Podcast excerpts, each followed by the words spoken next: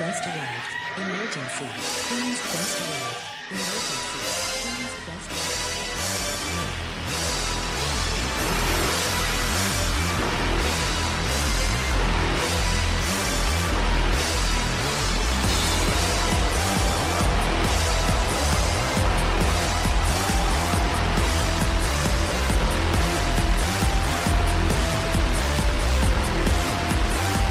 down to the queens. Hello ladies, gentlemen, and everybody inside and outside of the gender spectrum, and welcome back to Stardom Quest, the best weekly stardom podcast anywhere in the world. I am as always joined by uh, no oh I messed it up oh no yeah.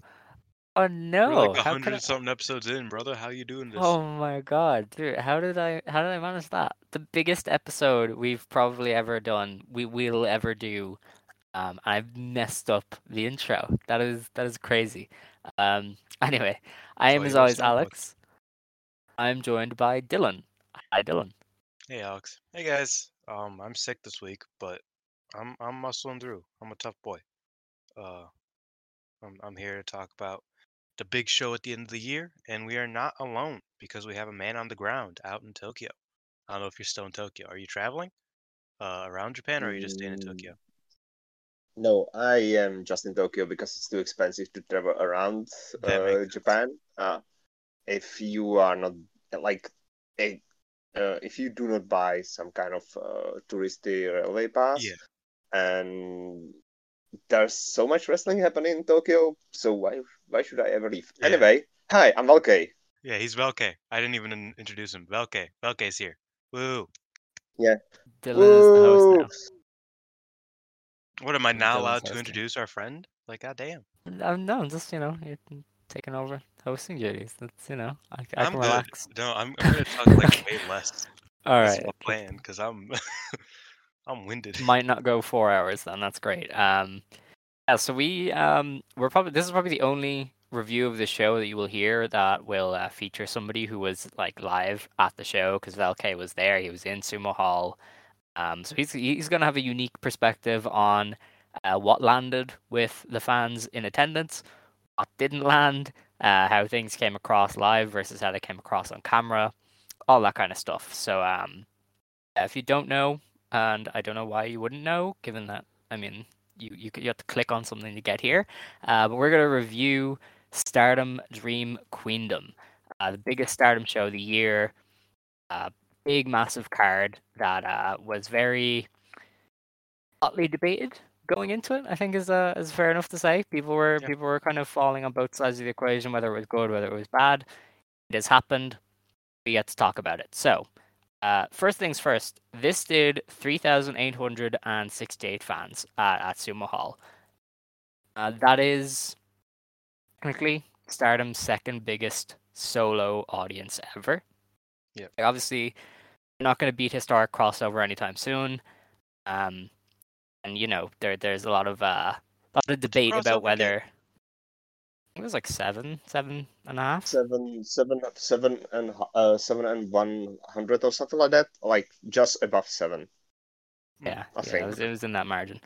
Um, but yeah, so this is technically their second best attended solo show ever. Uh, there is a lot of debate about whether I... there was actually five thousand people at the. Uh, Use Upon Retirement show, but like no chance, no chance. Being there in person and seeing how many people was at this show, and comparing it to the few photos I remember of the Use Upon Retirement show. If Use Upon Retirement show had three thousand, that's too much. Yeah, yeah, it's it's definitely one where um, I'm not going through and counting everybody, but you definitely know there was some inflation to that number. Um, but you're not, I'm not really bothered arguing it that much. If they want to keep pushing that as their biggest show ever, be my guest. Um, I I talked to uh, the people I was with, and I we kind of agreed that it will hit around four thousand. It looked full. The uh, the sumo boxes were also all sold, uh, mm-hmm. just like for solo people. Which is different because uh, the sum- there's three types of seats in the sumo hall. There's the floor seats, which are basic chairs. Then there's the sumo uh, sumo boxes, which are like squares of uh, leather uh, which you can sit on. Uh, there are no like chairbags or anything, and they are sold to solo, to uh, two people, or even to four people if you are going, if you are trying to sell as many tickets as possible for the venue, which is like eleven thousand or something like that. If you sell every single seat and every single uh, sumo sumo box uh, to four people, uh, you are going to get uh, eleven thousand. This time they sold all the sumo boxes. They sold most of the uh, floor seats. I think I'd say all of them basically were sold out. Maybe like a dozen or so were not sold out. And they sold a lot of the seats, uh, which uh, in the first rise, which I was sitting uh, sitting at. They did not sell any of the seats behind the stage. So I think that's south, uh, which is like maybe fifteen hundred or maybe two thousand more seats to be sold uh, without adding more people to the, to the sumo boxes. So like it looked pretty full, and when we were talking about it, we said maybe around four thousand, so just under. He did the math. Yeah, it looked like that. I respect that.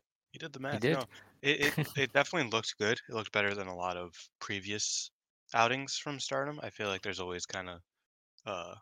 little seats, like holes in the seats, but it definitely looked packed. Um, yeah, I, I guess we'll talk about the upcoming events later, but yes. I do wonder how this looks going into a fifteen thousand seater. I forget if that's the actual number of Yokohama, but you know, like a big boy like Yokohama. I think it's about sixteen, because isn't uh, Dream Slam was considered Dream a sellout at sixteen and a half? Yeah. Oh, I think so. Yeah. Pretty sure, yeah. So I, I, it's around that anyway. We know. I think A J W like notoriously inflated numbers as well. So, um, but yeah, it was about that. Um, yeah, I, I do think they made a good decision with the stage, yeah, um, because as much as I prefer entering from the tunnels, um, if you're only going to sell three or four thousand tickets, you might as well put up a big stage and bring everybody together, right? Like, um, mm-hmm. like I prefer. No, no stage, and people just come through the tunnels because I think it's a cool vibe. Um, it's why I think, it's uh, yeah, it's it's what makes it really cool when New Japan runs here. But if you know, if you're only going to sell four thousand tickets, yeah, you might as well do a big stage and you know just push everybody closer together so it looks better, um, and probably sounds better as well. So, um, as much as the design choice maybe wasn't to my liking, uh, I think this the stage was a smart choice in terms of like just making use of the space they have in the venue and making it so that tickets they did sell looked more full. Um, so I thought, I think they made some smart choices there. Um, and I think overall, this is a, a strong number. Um, like going in, I think, uh, Velke, I think you're in the Discord that I was in where a few days before it, I was like, I, I could see them doing like thirty-five hundred ish, um, just based on the, the tickets that were going out. Um, And, you know, they did beat that number, which I think is, is good. And this is growth from when they ran here in March, which obviously I think they did thirty-one hundred for the second day. So, you know, the the audience keeps growing uh, for Stardom. And uh, it's just kind of, I guess, it's a case of keep on building it and getting people through the doors. Um, but they're definitely doing a good job so far. And uh, I think this is a big success as far as the, the number goes at, you know, just under thirty-nine hundred, really. The, the issue, of course, becomes if we are if we ever look back before pandemic times, this number would have been catastrophic for someone like Noah or Big Japan when they were running Sumo Hall, or near catastrophic. Yeah, yes. I think that is an interesting thing to look at, is that um everything about live performance in Japan has kind of gone haywire at like the exact time that it becomes necessary to record it for Stardom, if that makes sense.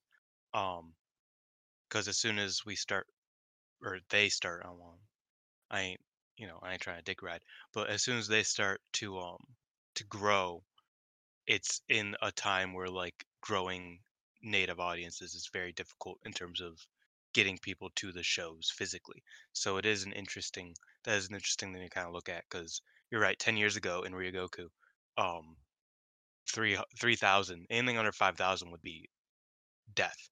Maybe not ten years ago. Ten years ago was a bit rough, but you know, like six years ago. I'm, I remember. Um, I think it was Big Japan show just in twenty seventeen, twenty eighteen, or something like that, and they drew like around three thousand, three and a half thousand, and it was it was considered complete failure, uh, like absolute complete failure. And right now, uh, Big Japan is happy to get four. one hundred sixty people in Korakuen Hall on uh, on the like today or yesterday, uh, and they did it only because they offered sweet potatoes as a gift. Yeah, it's it's definitely interesting because I remember Stardom recently did that. Well, it was like fifteen or sixteen hundred at Korakuen. Um, and everybody was like, "Wow, this is this is a huge number," and I was like, "They did that in February for Takumi and, and Mayu that one time, like."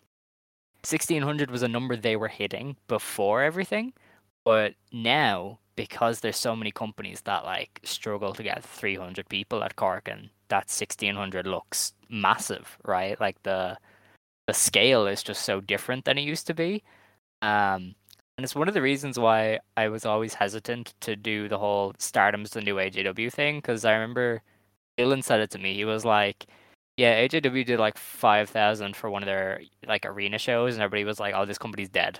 And Stardom's never done yeah. that. Like, Stardom's never hit yeah. that mark. But that was the mark where A J W was dead. Like, it is so different. Like, the scale is so I mean, different. We were just talking about the thirtieth anniversary. I know we're all over the place right now, but we were just talking about the thirtieth anniversary. I'm sure that did a good numbers, relatively, but it was the it was like the nail in the coffin of the company. Mm. You know what I mean? Like, I don't remember the exact number, but it was definitely more than three thousand, you know what I mean, for, for that big that big show that they had in ninety-eight, I want to say. And that was, like, mm-hmm. the, the beginning of the end for real. You know, that was, like, when they were never going to come back. Yeah, they um, did seven thousand seven hundred at see, Yokohama yeah. Arena, yeah, which exactly. is an interesting space. Um, and, yeah, that was, like, they're dying, essentially. But that's because the show was bad as well. Like, I, uh, I feel I feel need to put it out there that the this was the nail in A J W's coffin because the company was really bad. Um, yeah, I mean, the, the scale is just completely different um, that if, we're operating if we, on. If you go to the yeah, if you go to the Yokohama Arena for a bit as well, uh, Dylan, can you please look up uh, if you never or do remember the number reported uh, about the. Uh, second to last attempt of New Japan to go to Yokohama Arena uh, before historic crossover, because his, uh, they went to uh, Yokohama Arena with A J Styles on A J Styles on top. Possibly was A J Styles' first defense against Ishii. I will look that up. Alex, you continue hosting. If, I will look it up.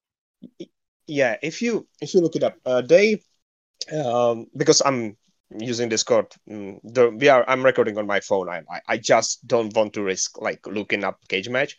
Uh, they reported something around seven thousand, and it was uh, considered or uh, like real bad number. And they decided to not go to Yokohama Arena ever again until relatively recently. Mm. Yes, yes, yes, you're right, which you're right. Is, it, they got seventy eight hundred with Styles and Okada on top. And it was considered yeah, a as, massive failure. Yeah, complete bomb and failure. Imagine saying that uh, like a month ago, because History Crossover got even less people than that, and it is considered a success, and it is their possibly second. It's the second biggest show of the year, I think. Crossover, so, like yeah. we are, oper- yeah, we are operating in completely different numbers right now. Yeah, yeah, no, it's, yeah, it's definitely right. interesting to because like when you try and compare Stardom to, to promotions of the past, it's like it, all of their growth has taken place in a global, an unprecedented global pandemic that has halved attendances, and ruined economies. Like it's it's it's insane. Um, and we will get a bit more onto Yokohama Arena later, but uh, first of all, we should get into the show. Uh, the show opened with a pre-show match. It was the Stardom Rumble. Um, Super Strong Stardom Machine and Super Strong Stardom Giant Machine co-won the match after twenty minutes when they beat Miyu Amasaki. Um, there was two X's in this match. One of them was Giant Machine and the other was Kikutaro, who uh, should never, ever get booked again. But um, oh, was it not Gokugan Death? No, because she was meant to be in his Fukigen. They just uh, oh. changed face paint. Um, Yeah, rumbles are not good. I feel like I can say that with confidence. Yeah, but like, the machines are good, so who cares? It's like it's kind of cute for a little bit, but I feel like if they were in there for, for a long time, I'd just be like, what, like what, what are we doing here? Like this is just Saida. They would start blending. They would start looking like Zaps, and you would have a panic attack. Oh god. Um, yeah. The I, I wrote down exactly. Uh, the machines eliminated Miyu Amasaki and then pulled a Hunger Games and insisted that they both win. Um, that's really good. That is that is exactly what happened. Uh, yeah, I mean, otherwise it was like, you know, fine. I think Inaba got eliminated like almost immediately, and I was like, damn, that's yeah. crazy. My entire my entire prediction out the window. Um, but yeah. Uh, also, wh- let, let me let me also mention Waka got like three pins, like they were double team pins. But this is like the first time she's ever pinned anybody. Yeah. They you those do not count. The heart. They count. I would say they count relatively. No, they do not count. I mean, she didn't win. No, the important thing is that she has to win. Like, not that she gets a pin all over someone, but like her and Saki were fucking pinning everybody. In fact, she pinned Saki. I'm pretty sure with somebody. I don't know, but yeah. So yeah, because she's she is trying to win as yeah. much as possible. I'm I'm I'm rooting for Waka. I'm rooting for Waka. Of course, of course. Um, I, I suppose that's that's really all I need to say about the Rumble. it was it was yeah, a Rumble. Um, the opening match of the show then was Azumi defending the High Speed Championship against Hikari Shimizu.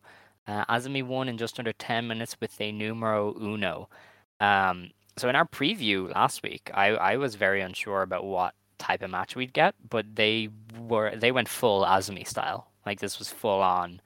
You know, athleticism, high speed, trickery, flash pins, all that good stuff. And Hikari Shimizu was really, really good at it. I thought this was uh, this is a great way to open the show. Like, there's just uh, you can't really beat opening the show with this completely unique style done so well.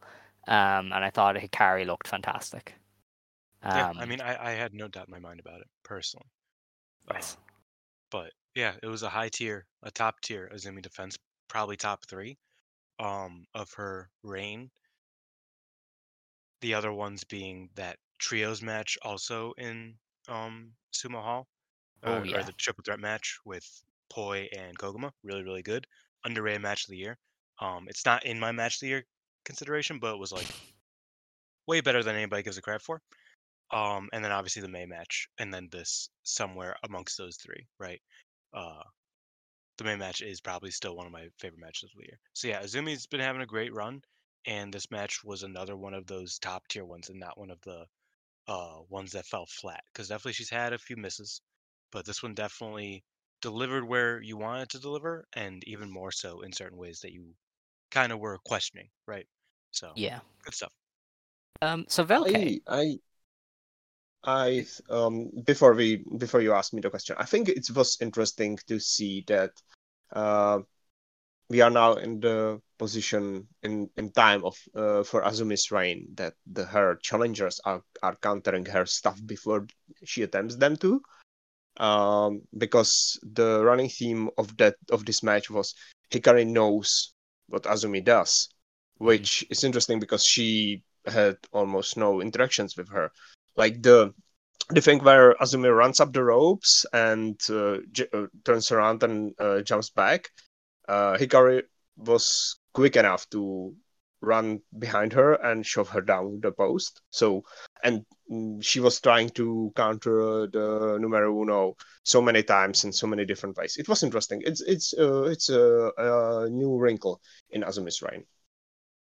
Um, yeah, no, that's a good spot. Um, now, what I was. I was just kind of curious, um, how do these, like, okay, so I have two questions. Um, so how do these high-speed matches get, like, how, what is the reception like? Are are people really into them, or are they just kind of like, this isn't the, the main style of wrestling? Like, are they hand-waving it, or what? Okay, so yeah, I was, uh, yeah, yeah, atmosphere was good. It was... Uh, Uh, it was a very good uh, match to choose uh, to open the show. I think it was the best choice. Uh, I don't think uh, this possibly being put higher up the card would have worked as well. But I think it's the it was the better choice of the few uh, they could have done uh, to put it uh, in the opener spot. Uh, from my experience uh, of watching with air quotation high-speed stuff, because I was at Seedling, which has uh, their own high-speed division, and I was at Oz Academy after, uh, which also is trying to build up high-speed stuff with Momoko, Momoka Hanazono, uh, who was the challenger for Azumi uh, last time in Osaka.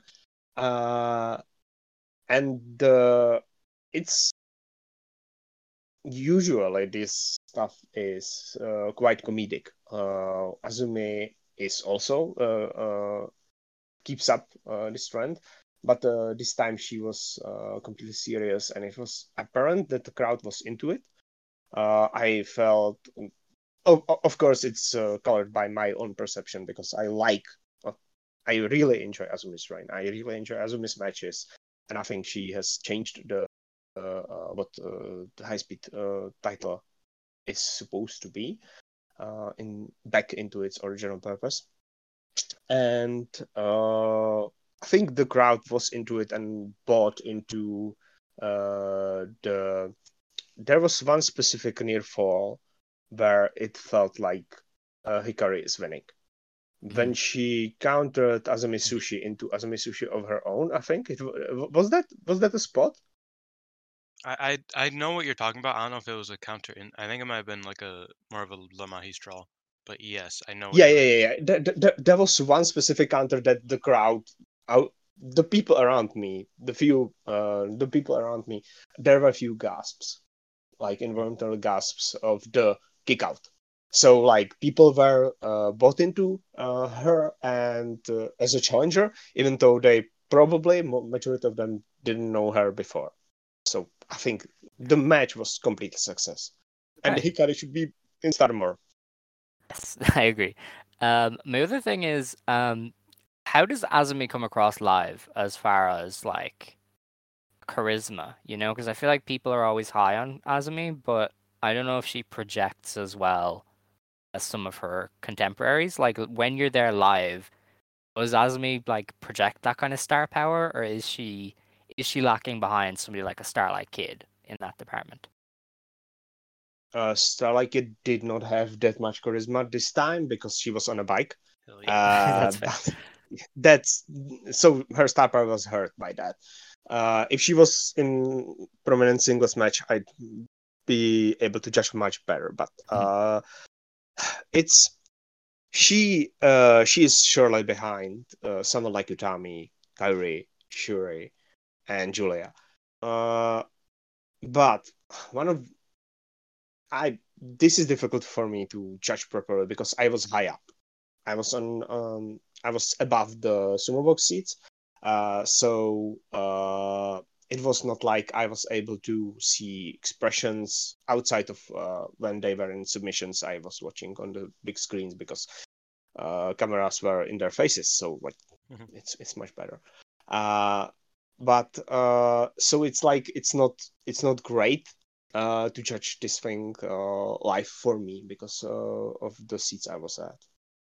Okay, I, I think though that, that like that's something that the wrestlers have to do anyway to, to project to the back seats, because if they want to run venues like that more often, then like people in the in the cheap seats will have to kind of feel the charisma a little bit. Um, and I, I think that I was think, always my. She still needs to work on that. That mm. uh, the projection to the to the cheap seats is much. She does not have that yet. Mm. It's interesting, yeah, because I've always wondered, kind of, wrestling is so different live, you know, to, to watching on camera. I've always wondered, kind of, who does kind of come across well in person and who doesn't. Um, and Azumi was a big one. Um, I suppose. What? What she does have is that she is very interesting when she wrestles. So, because she's really quick and there's constant movement in the ring with her. There is not like the... Um, she does not sell too much the, the exhaustion and such. So, there's like, you have to keep watching her. You cannot just like turn to your neighbor and tell them something, because if you do, you're going to miss something. blink you and you miss something. So that's like that's her advantage, I think. All right, all right, fair enough, fair enough. Um, no, so after the match, um, in the backstage comments, uh, Azumi named Starlight Kid as her next challenger. So um, division is kind of on a full circle now to where Kid and Azumi is your high-speed title match again. I can see why they made it, given that it's it's on a big enough show on the eighth of January, and it's it's a relatively big match that you're not giving away. Um, but yeah, I feel like match. yeah, I, I feel like Kid should be above this division by now, though. So it's a bit weird. Like I just kind of her naming Kid was like, oh really? Like again for for the high speed belt? Are you sure? Um, but, uh, you know, it'll be fun. Obviously, I, I enjoy them yeah. together. I feel like. The vi- the perspective of the high-speed division is strange because, like, I feel like someone like Mayu Iwatani is so above the high-speed division theoretically, but if she challenged for the belt tomorrow, that would make total sense. And I think that's the case for pretty much everybody who is capable of running the ropes quickly in the company. You know, like, I, I don't think that, like, there's, like, this, like, above or below, or I think the high-speed division is the most fluid belt of all of the, like, because you, you aren't going to see Saya Ito winning the red belt, but you could see sh- if Shuri ran a little bit quicker, I could see her win the high speed belt. You know what I mean? Like, if anybody decided that, oh, I'm going to do more cardio, they could win the high speed belt tomorrow. Um, maybe when Hazumi's done with it. But, you know what I mean? Like, I think that is something that is a very big perspective thing. And it isn't so much of like a actual thing. I don't think that like being above the high-speed title is something unless it is explicitly said, sort of like how Hazuki said it. Like, oh no, this is your thing now, Azumi. I don't want to do this anymore. Uh, I leave it to you. Same thing with uh, Momo with the white belt, is that she's like, I don't want to do the white belt anymore. I'm above it. I never want to go back to it. And nobody's above the white belt unless they say they're above the white belt. Just like, in my opinion, nobody's above the high-speed belt unless they're explicitly above the high-speed belt. Um, but that's just me. I think you're just, you like that belt way too much to admit that a lot of people just view it as a, an undercard thing, because, I mean, it opens the show a lot, and it's it's, it's low on the card, you know? Well, I'm not a big fan of it opening spot. the show, as you know, so that is that's one fair. Thing. But, um, you know, I, I get what you're saying, but I think that, like, But I think it's like the same thing with Azumi. Like I don't, I don't see any reason why, Az- like, a lot of people see it as it's pigeon pigeonholing Azumi, and I just don't really see it the same way, because for one, without Azumi, the high speed division is kind of dead, because she kind of brings out people, you know, aggressively to challenge for it. Um, but also I think that like it, it gives her a certain flair. That, and I've I've said that she could realistically just use as a belt buckle, like Shuri did, uh, with the S W A belt, where she is kind of was like, yeah, I'm I'm the champion, I'm the S W A champion, but I am looking for other belts because this is just kind of part of me now, and it's not so much that it's like, like it, I don't it's you you mentioned this a lot that it's it's all about the champion making the championship, and I don't think that this perspective of the high-speed championship, like holding down Azumi, is as much of the truth as it is just like a place for Azumi if she's not doing anything else. I I'd offer a different perspective. Hmm. The perspective is that the high-speed division exists solely for Azumi and to make her into something else, because uh, I think it's her belt. And it always will be her belt, mm-hmm. uh, un- unless she retires. But then she probably should have taken it with her. Uh, mm-hmm. But uh, I think that uh, it is. This is the very. I've had these discussions with other people about uh, New Japan belts when I C belt existed. Yeah. Uh, because it was the belt that was not the main belt, and it was to build people for the main belt, because when Okada defeats you, you lose, and you need to win and you need to be presented strong and do the show closing promos, and you need to be a champion before you are able to challenge again. So this championship, this division exists to make Azumi. It made, it helped make Starlight Kid, as we know. She would have been made without it even. But I think Azumi is so special and so specific a wrestler that uh, she shines in her own space. And it makes cards, card construction and shows better. Because there's this one specific thing that is hers, and she's really good at it. And I think it's it's really good. No, I definitely could see and, that. Uh, and... Uh, Uh, talking about Starlight Kid uh, being a challenger, I think it's fine because uh, it's the first full circle thing. If Azumi defeats Starlight Kid here, she is the definitive I S P champion, and she can then lose the title next defense because she has done it all. She has had her defin- defining run, and that's okay. She just needs to beat Starlight Kid. That's all. I agree. All right, that is the most any podcast will ever speak about Azumi for the next nine months. so um, yes. uh, after after this opener, uh, it was announced that uh, Stardom's next major show, the next neighbor major pay-per-view, uh, will be Stardom All-Star Grand Queendom twenty twenty-three. It will be on April twenty-third in the Yokohama Arena. So, um, was you know, thirty years and twenty days after. Yes, yeah. So the, a lot of sim- symbolic nature to running that venue when they did. Um, you know, Dream Slam was eff- effectively that was the show that launched A J W into the next level with a lot of people, because um, that was just this unbelievable, never before seen crossover show with some of the biggest stars in Joshi, you know, coming together. Um, you know, in the same venue, thirty years later. The same guy effect- effectively running the show, because, I mean, Rossi was a big part of Dream Slam and putting it together. Um, and now he's kind of attempting to do something similar with, with Stardom, because there's been all these reports that this April show, they want to make this the biggest show in company history, right? Like, Dave Meltzer was reporting that before. Uh, today, he followed up by saying that they are working with uh, a lot of free agents and other companies try and get them involved in this show. So it Maybe sounds Sendai Girls. Sendai Girls, yeah. He already, they, yeah, they've already locked in Sendai Girls. Uh, presumably, this is the Sasha Banks show. You know, we all know she has one, uh, one official date with Stardom. I would assume this is it. Um, so they're working with others, and they're bringing in outsiders. Prominence are champions. Uh, Seven Up are champions.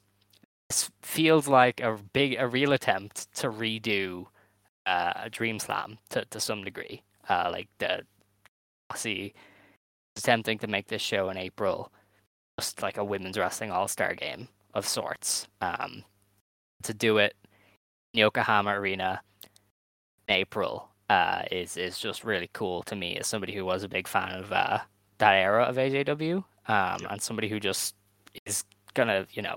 I'm just gonna love that show. Like it's it's so interesting that they can do so much. Um, yeah, you know, it's it's it's great to see them, you know, still being ambitious with the venues, and um, I just hope they do well at uh, Yokohama Arena because it's a it's a big ask. Oh, one hundred percent. It's a it's a huge ask. Uh, yeah, it's interesting. Um, I kind of wonder, like, what the plan is, I suppose, for like a lot of these stuff, this stuff, because like, you know, I wonder what they value kind of in like outsider. Cause like, I'm thinking like, oh, my ideal card would be, sorry to bring up Azumi again, would be like Azumi Mio Momono on there. It would be Suzu Julia or Suzu Saya, uh, which Saya should not have the belt by then, honestly. So probably Suzu Julia. Um, Maybe, af- like, you know, like, I, I, I kind of look at that and, like, what outsiders do they want to bring in? It'll be harder to get outsiders such as, like, T J P W, and I don't even know how that would mesh quite well if they did yeah. look that direction. And it's it's definitely um, not happening, but you know. No, definitely uh, not. But you know, like like I, I do look at it like I wonder where, because like the quite frankly the Joshi uh, landscape is not as healthy as it was thirty years ago in terms of maybe maybe not not healthy, but you know, thirty years ago there was six companies and all of them were doing relatively well or were super new and were on their way to doing well. Um, whereas now there's it's a bit more saturated. There's fewer companies that are doing especially well, um, that have a lot of star power, and it's you know like uh, also Rossi likes to shit on any company that is not Stardom, so that's kind of funny to me. Uh, but you know I'm I'm excited to see what he goes with. Obviously, like I said, that Miyu Momono uh, appearance is what I'm really banking on personally. That's what I really want, but I am interested to see what they do. Yeah, it's it's oh. definitely one where like you could get away from yourself and book an insane card. Um, like there there is a, there's a chance that they're gonna bring together a lot of really cool names. Um, you know, probably some international. I imagine this is this they'll want A E W involved in this, and that could be pretty cool. You know, maybe Jamie Hayter gets to come back over. Um, I don't know about W W E, probably not. um, but you know, you're gonna have Sendai Girls. You're probably gonna have Marvelous. Uh, they might ask Yoshiko, although nobody really knows what's up with Yoshiko. Um, I mean, maybe some of the Diana crew, but even then, they don't have any like big stars. I mean, Kyoko Inoue is there, I guess, and Jaguar, but you know, they're oh, old. They, they might, they might do another Rumble with like Chig in it. You know, Kyoko in it, and yeah, yeah, like I could see that. The anniversary, definitely see um, that. Yeah, like a Legends. Cool thing that would be cool. um I'm kind of interested, um d- did they play I assume they played this video in the venue, right? They did play the video in the venue, yes. Oh, like what was, were people like crazy or was this kind of like, ah cool trip to Yokohama? Uh the issue is that the that's the issue in all the Japanese venues, is that the sound of the music is so loud you don't hear anything. All right, like, okay. If you if you ever go to uh, Korakuen Hall and they play, as I was, Bon Jovi several times on the show, it's so fucking loud. And Momoka Hanazono's theme Bon song is over there. They love yeah, their and bon Momoka Hanazono's theme is one of the most obnoxious music that I have ever heard in my life, and my ears are still hurt. So no, I, I'm not sure what the vocal reaction was to the music, because as I said, I, I just didn't hear any. I was listening to it for it, but like I think there was some like surprised gasp, so like so, sounds of surprise and claps, but the music really drowned it all out. I'm sorry, I can't help you with that. It's alright, that's okay. Um, now, the uh, next match on the card was a pre-triangle derby. Uh, preview match. It was the Stars team Mayu Iwatani, Hanan, and Momo Kogo beating the Stars team of Hazuki, Koguma, and Saya Ida. Um, Mayu obviously got the win with the Dragon Suplex. Um, it, it, this felt like just a standard tag match. Like, seen a lot of t- tag matches like these. As somebody who watches all the Stardom house shows, yeah. Didn't fill me with any super joy. joy. Um, I felt like they could have made it interesting by leaning on Mayu not liking Momo Kogo anymore, but they just didn't. Like, Mayu just won.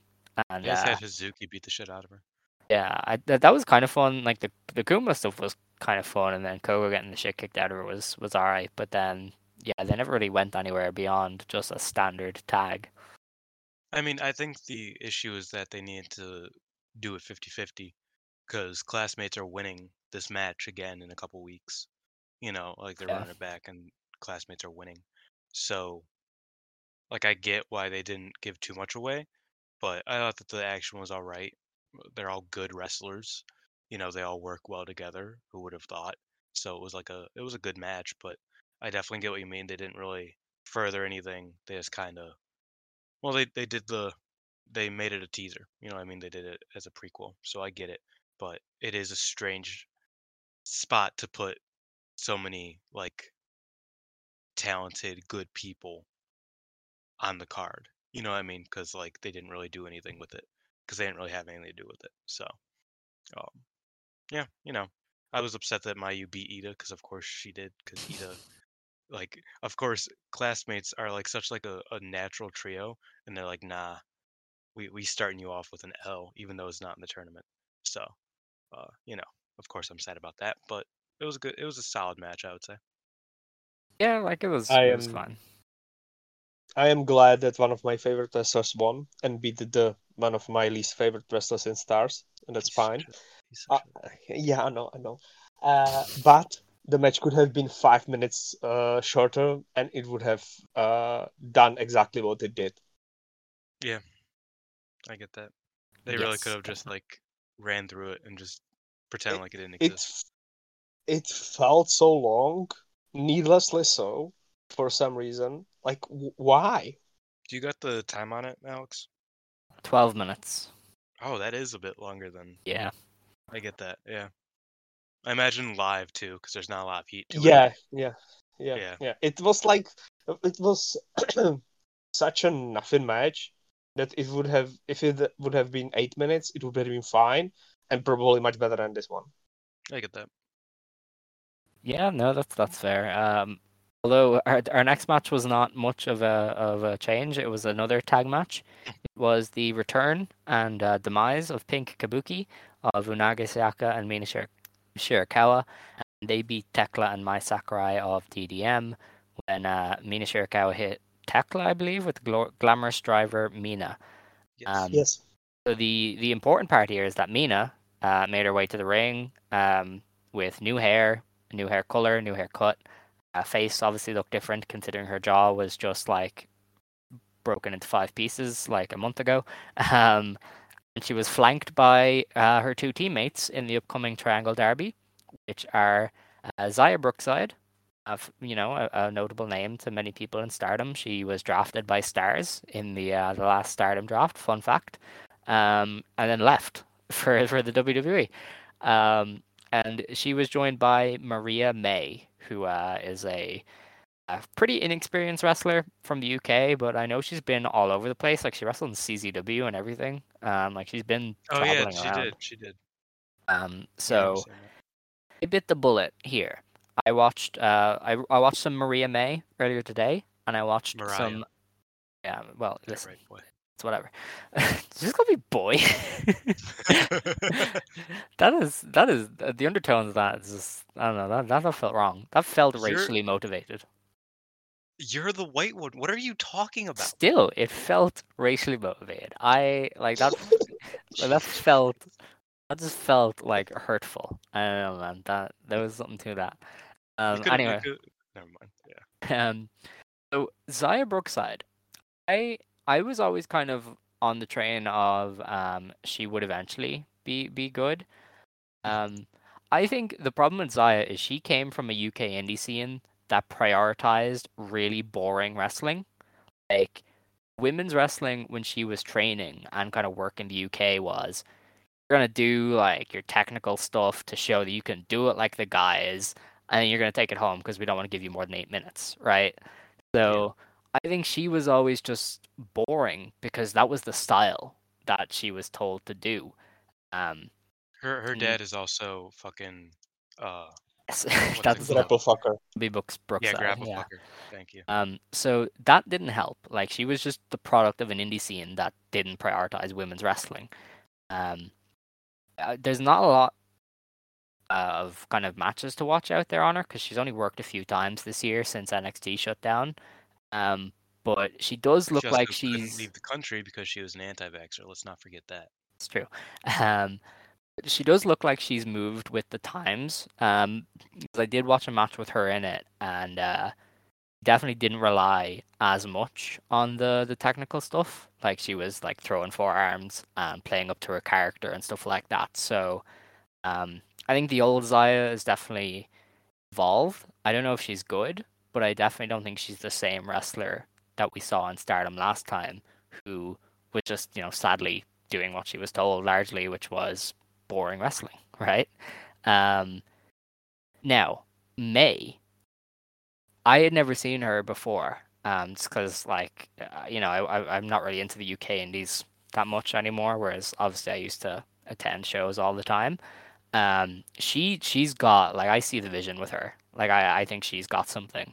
Um, she's one of those wrestlers who just gets it.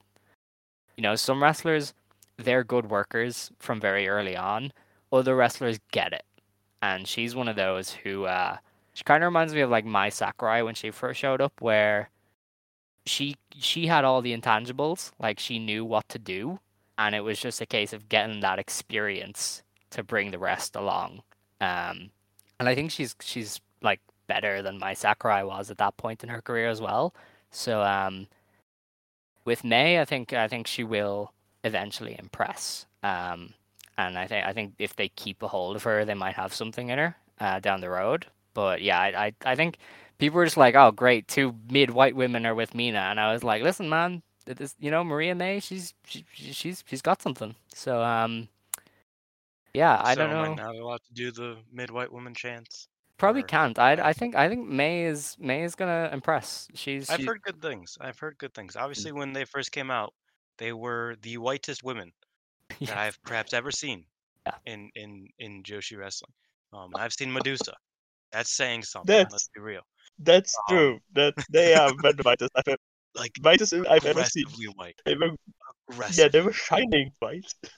They were shining, yes, they were. Like, no disrespect to them. I like, you know, I'm not the whitest, whitest, but you know, like, uh, I, I feel like this entire thing made me a bit concerned about Mina, uh, including her performance in the match. I thought was kind of underwhelming.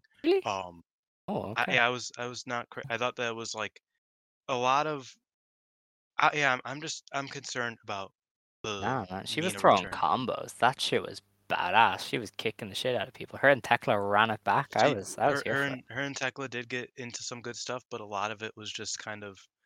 It felt like her selling was off a bit, for whatever reason. Well, she has a new face. Um, that is true. I think I've, I. I'm not sure if I liked that they made the face selling a thing in this match. Mm-hmm. I get it. Mm-hmm. I understand it, but.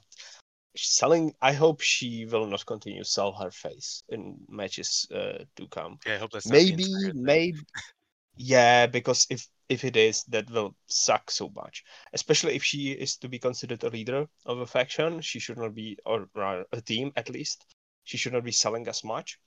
Uh, and uh, to add uh, what uh, Alex said about uh, Mariah May, uh, I just really hope that uh, she is very petty.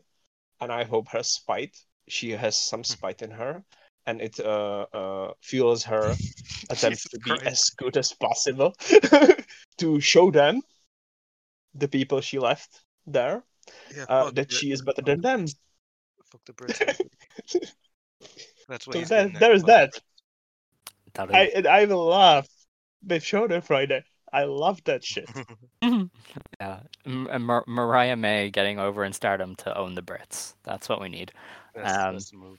Thing, the, oh, thing, the thing with May... You have seen the latest explosion, where she was like the butt of the jokes. Oh yeah, I saw that. Oh yeah, yeah. Because yeah. stupid. So I need her to prove that she's better yeah. than them. She probably is. It's not that hard. Oh yeah, she is. Like, um, she I wrestled. Zo- that, she yeah. wrestled Zoe Sky, um, and Zoe Sky is obviously a Stardom alumni. Um, and Zoe Sky fit in really relatively well with, with Stardom. Like, she was very at home there. Um, and I think May like hung really well with Zoe Sky. So that's kind of that's a good sign. That's good to hear. That's, yeah, that's so, really good to hear. I I think there is something with May. Like, I think she gets. Presenting herself as a star and, and kind of all that, which is always good to see anyway. Um, but I think her in ring is isn't uh, isn't that far behind. So um, I'm excited to see what she can do. Um, yeah, the match the match was I, I like I enjoyed what Mina and Tekla did, but otherwise I didn't. You know, it wasn't that great. Um, and you know, I think ultimately Unagi's was better outside of Stardom. I, I'm I'm okay with that. I think I've I've come to. Con- terms with that, like she's just yeah, and I think way more interesting. Them, I think them killing Pink Kabuki was kind of the end of that, because yeah. like her best stuff was probably with Mina, mm. especially in terms of teamwork stuff.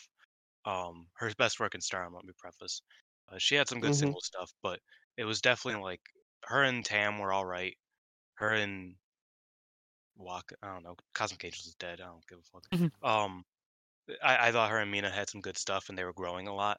So I think with this, uh, which was also a bad turn. Let me, let me. I, I know it doesn't need to be said, but God damn, is Stardom bad at fucking like politics, like in-ring politics. I mean, like kayfabe politics. It just it is always super lame. Um, terrible turn by everybody involved here. Uh, but in in terms of just the actual aftermath, like what it comes out to, uh, Unagi is definitely uh, leaning outside of Stardom, right? Like she's yeah, yeah. Like this doesn't have a lot to hang on to here. This never felt like they're setting up for a rivalry. This felt like, you know, Pink Kabuki is over.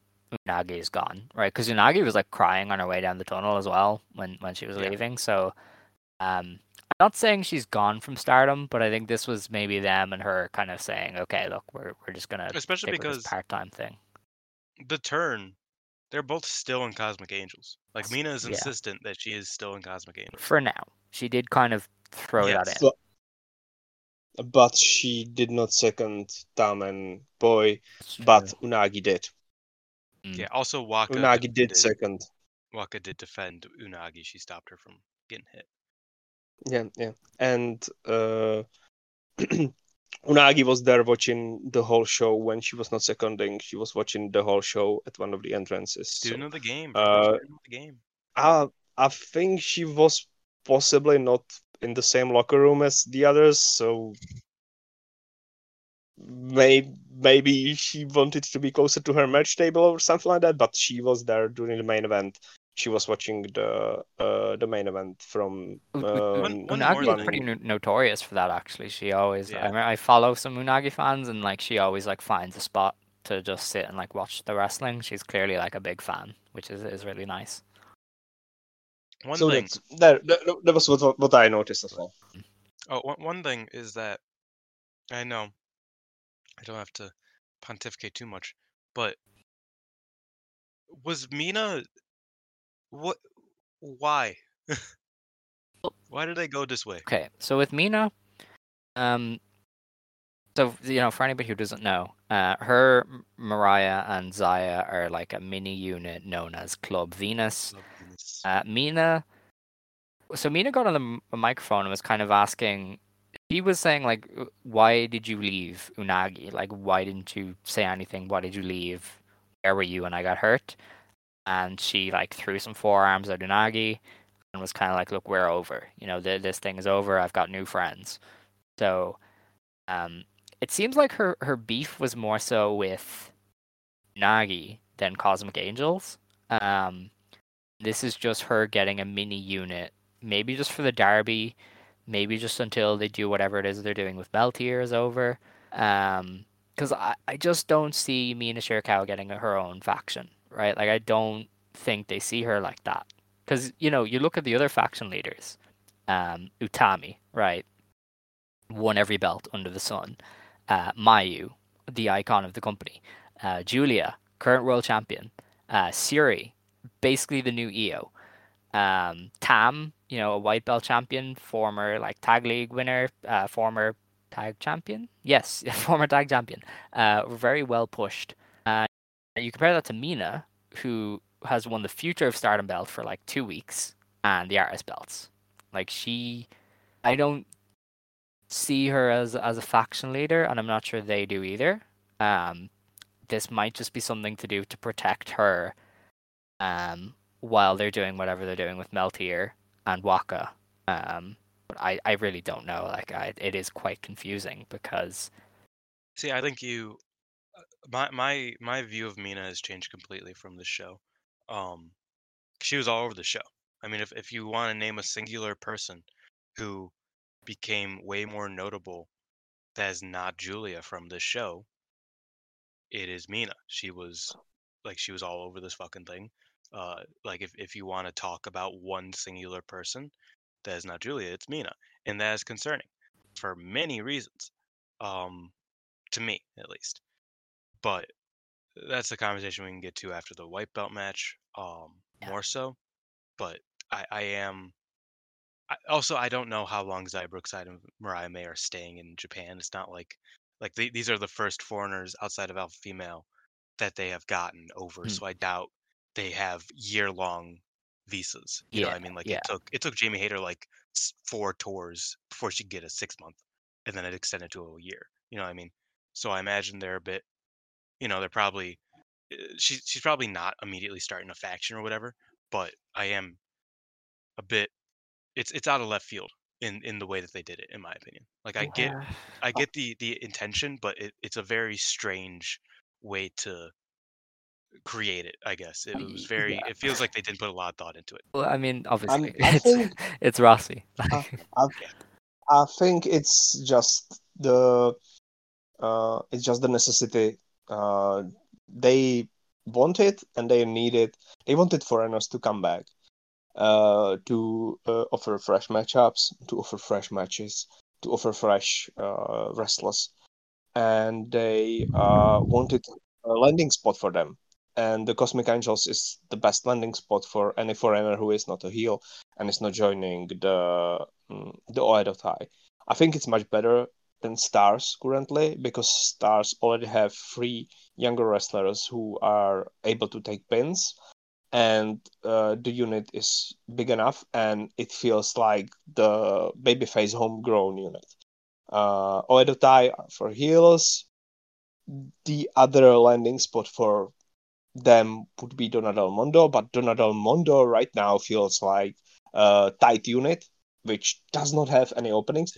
Uh, can you imagine, like, any of these two women landing in Donado Mondo? That Mariah makes May. no I sense. Could, I could see Mariah. Oh, yes, yes, open. but but I, I could see that. But but you have to think further down the road, because Mariah May maybe never comes back, and no, that's, that's then true. You have another one.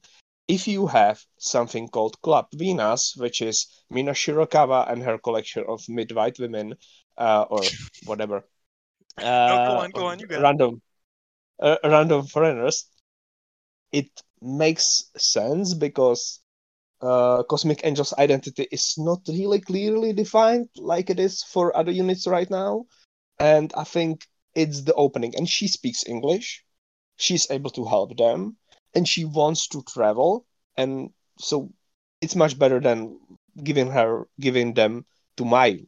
Like, imagine if you give poor Mariah May to Mayu, what, what, what's going, what's Mayu going to do with her? Like, Mina is much better. I, I don't. We will see if she is going to, uh, like, create her own unit, real unit.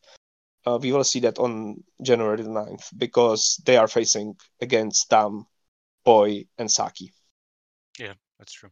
Their first two matches, I'm pretty sure, are against Cosmic Angels, because their first match is against yes. uh, Lollipop or whatever, um, which is really fucked up that, like, Mina was like, hey, Waka, I'm going to help you because I think that you deserve to be in Cosmic Angels, and I love you. And then she's like, now I'm going to beat the fuck out of you with my two white friends. Like, that's crazy. Um, but, you know, I guess it happens sometimes. That No, no, I, I don't think that happens sometimes. I think that's especially bad um, in terms of care. I think the Cosmic Angels are just terrible people, and Waka deserves better. That's that's my take on, on Club Venus. So, thank you. Okay, I do have one quick question. Um... Mina made her entrance. It sounded like she got a visit, like an audible reaction. Did was that a yeah. thing, or was yeah. I imagining it? Yeah, okay. yeah, it she was. Uh, yeah, it was really loud. I actually think it was one of the loudest reactions for an entrance uh, on the whole show. Oh, that's dope. And people around me did not know Zaya Brookside. Which is one more, Lucky which dog. is one more, like, yeah, one more proof that current Stardom fans don't know the old Stardom. I just didn't like her, which, I mean, yeah, fair enough. Yeah, I mean, um, like, she, she tagged with Starlight Kid, and Starlight Kid was, what, sixteen? And she, like, completely outpaced her at all times. Yeah. So, that was yeah. great. Um, anyway, that was that was that match. Uh, the next one was a Goddess of Stardom number one contenders match. It was Maihime beating B M I two thousand and uh, the New Eras in ten minutes. Uh, Maika pinned Rocca with a Michinoku driver to get the win. Um, so, I mean, this was a cool tag match. Like, oh, look, the three teams are pretty badass. They got ten minutes. Just did shit, right? Um, what was kind of weird was um, Maihime winning. Because, see, we, Dylan and I thought that uh, since Meltier... They were going to save it. Yeah, since, like, Meltier drew with B M I two thousand, we'd run that back for for the titles. But instead, obviously, Meltier are no longer champions. And instead, Maihime are probably the best team in the division, are just the first challenger fodder for, for seven up, which is um, a great place Bonked. for them. Like, it's so... I don't know, it's such a weird use of, of a great tag team. Um, this match was, was cool. Like, I mean, if they, you know, if they want to keep a stricter tag division, then uh, teams like these are, are, are good to have around. Um, yeah, I, I don't really know what the direction is for Maihime. Um, although they've clearly uh, pushed Maika up ahead of, of Himeka lately. Because um, they were always, like, fluctuating, you know, a pair, because it was always, you know, D D M was always Julia one, Shuri two, um, and then Maika and Himeka. Himeka. Yeah, but yeah. recently they've they've really kind of pushed Maika to the forefront here. Like, uh, I mean, they've they've they've done that quite a lot over the yeah. years, but it was mainly just because of a lack of competition. Like mm-hmm. Himeka just wouldn't really do much. Uh, she never really chanced for a belt. She was always just kind of. She's always voluntarily in the background. And I yeah. feel like now they're both relatively at the same pace of action. And Maika is succeeding more. Maybe not even succeeding, but is the, you know, uh, stronger one. So it, it's it's always kind of been that way. But it was always just a case of like, oh, well, Maika is just more active.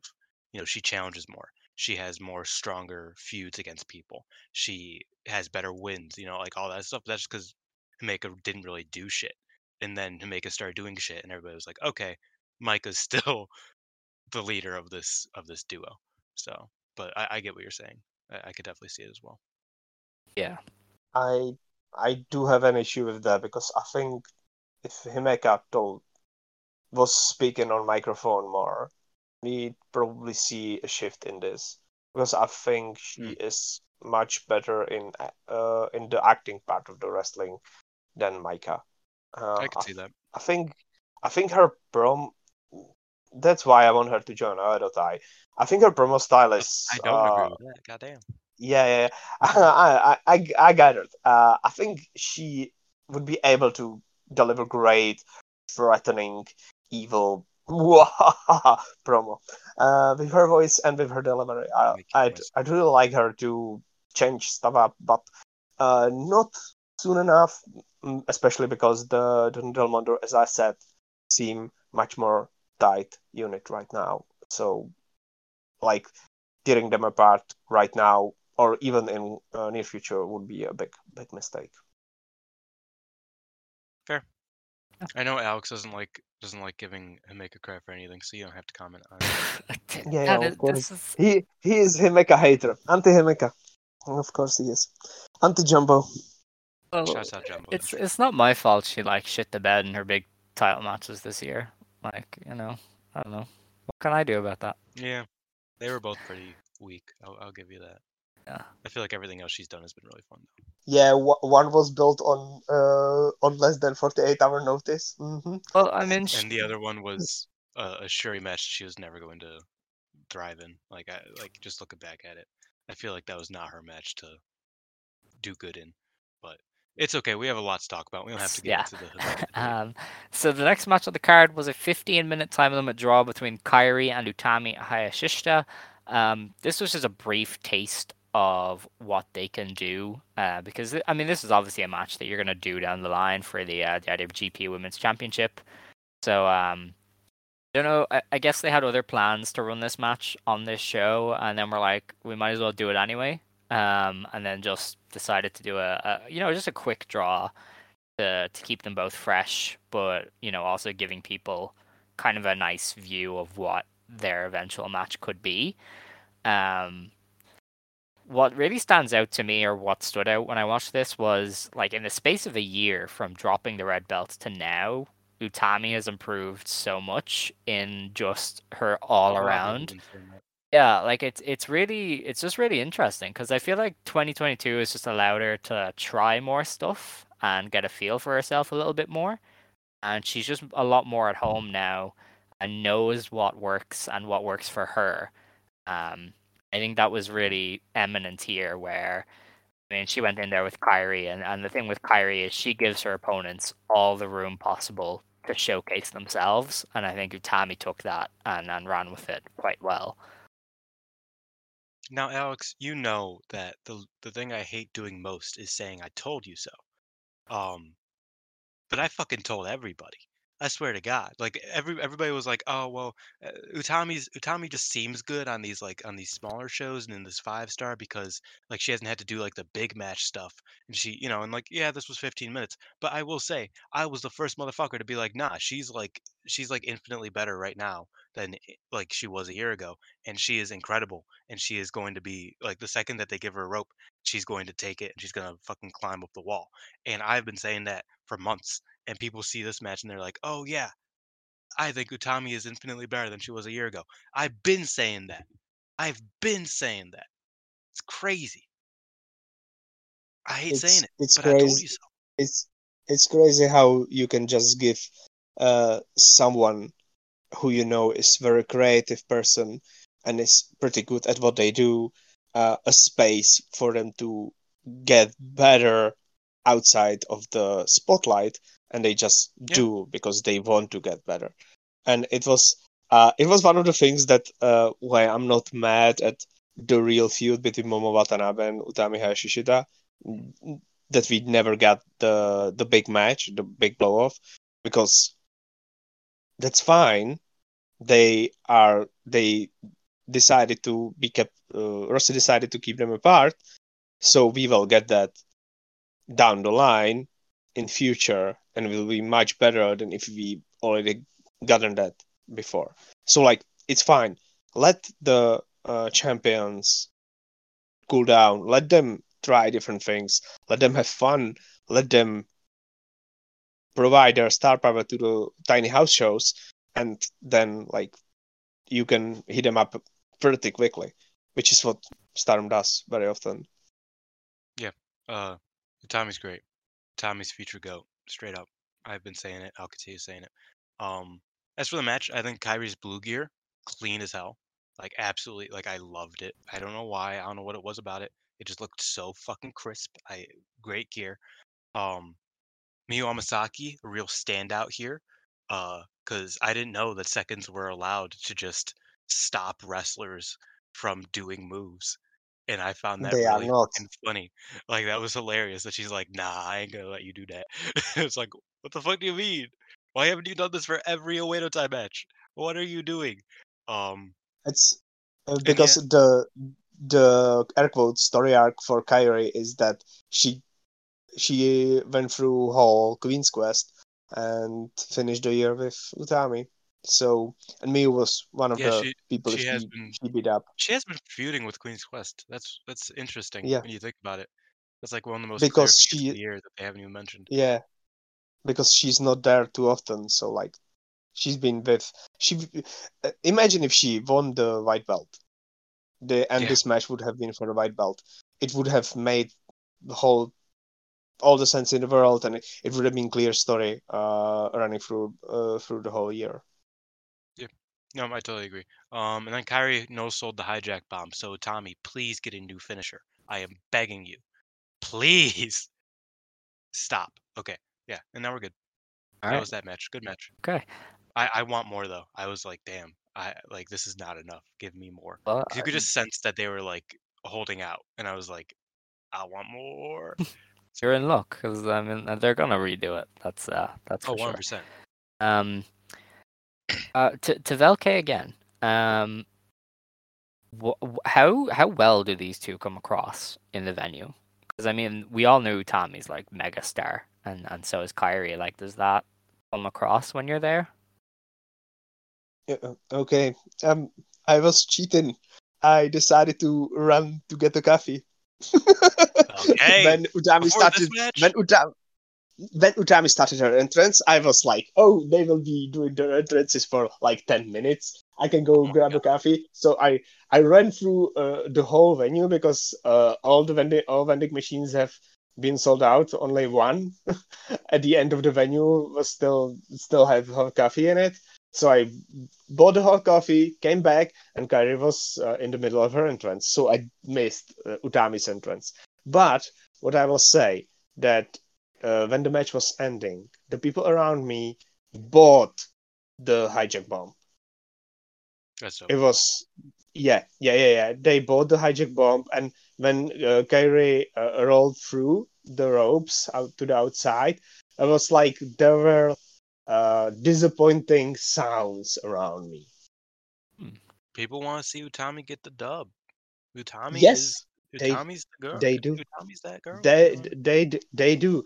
Uh, it's it's it was uh, like uh, the.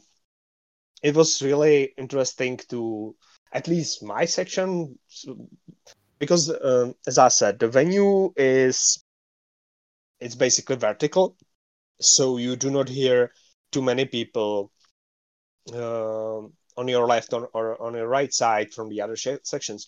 You hear the people just around you because how the venue is uh, built. Mm-hmm. So uh, listening to the crowd and what they were clapping for, what they were reacting to, uh, the obviously the homegrown people, the people who these fans have the biggest connection to, were uh, receiving the uh, biggest reactions. But when Utami picked Kyrie up and then dropped her for the Hijack Bomb, there were, like, as I said, gasps and uh, vocal reactions, and then the disappointed vocal reactions when Kyrie rolled through and got uh, to do the to do the elbow. So, like, they wanted uh, Utami to win this match a lot. I can't believe you left during the one match that they were like, "Hey, pay attention to the entrances for this one." And you yeah, I know, but that's but crazy. There was the the intermission was after it, after this match, wasn't it? And yeah, well, I, I you, knew you you had one job. Okay, you had one job.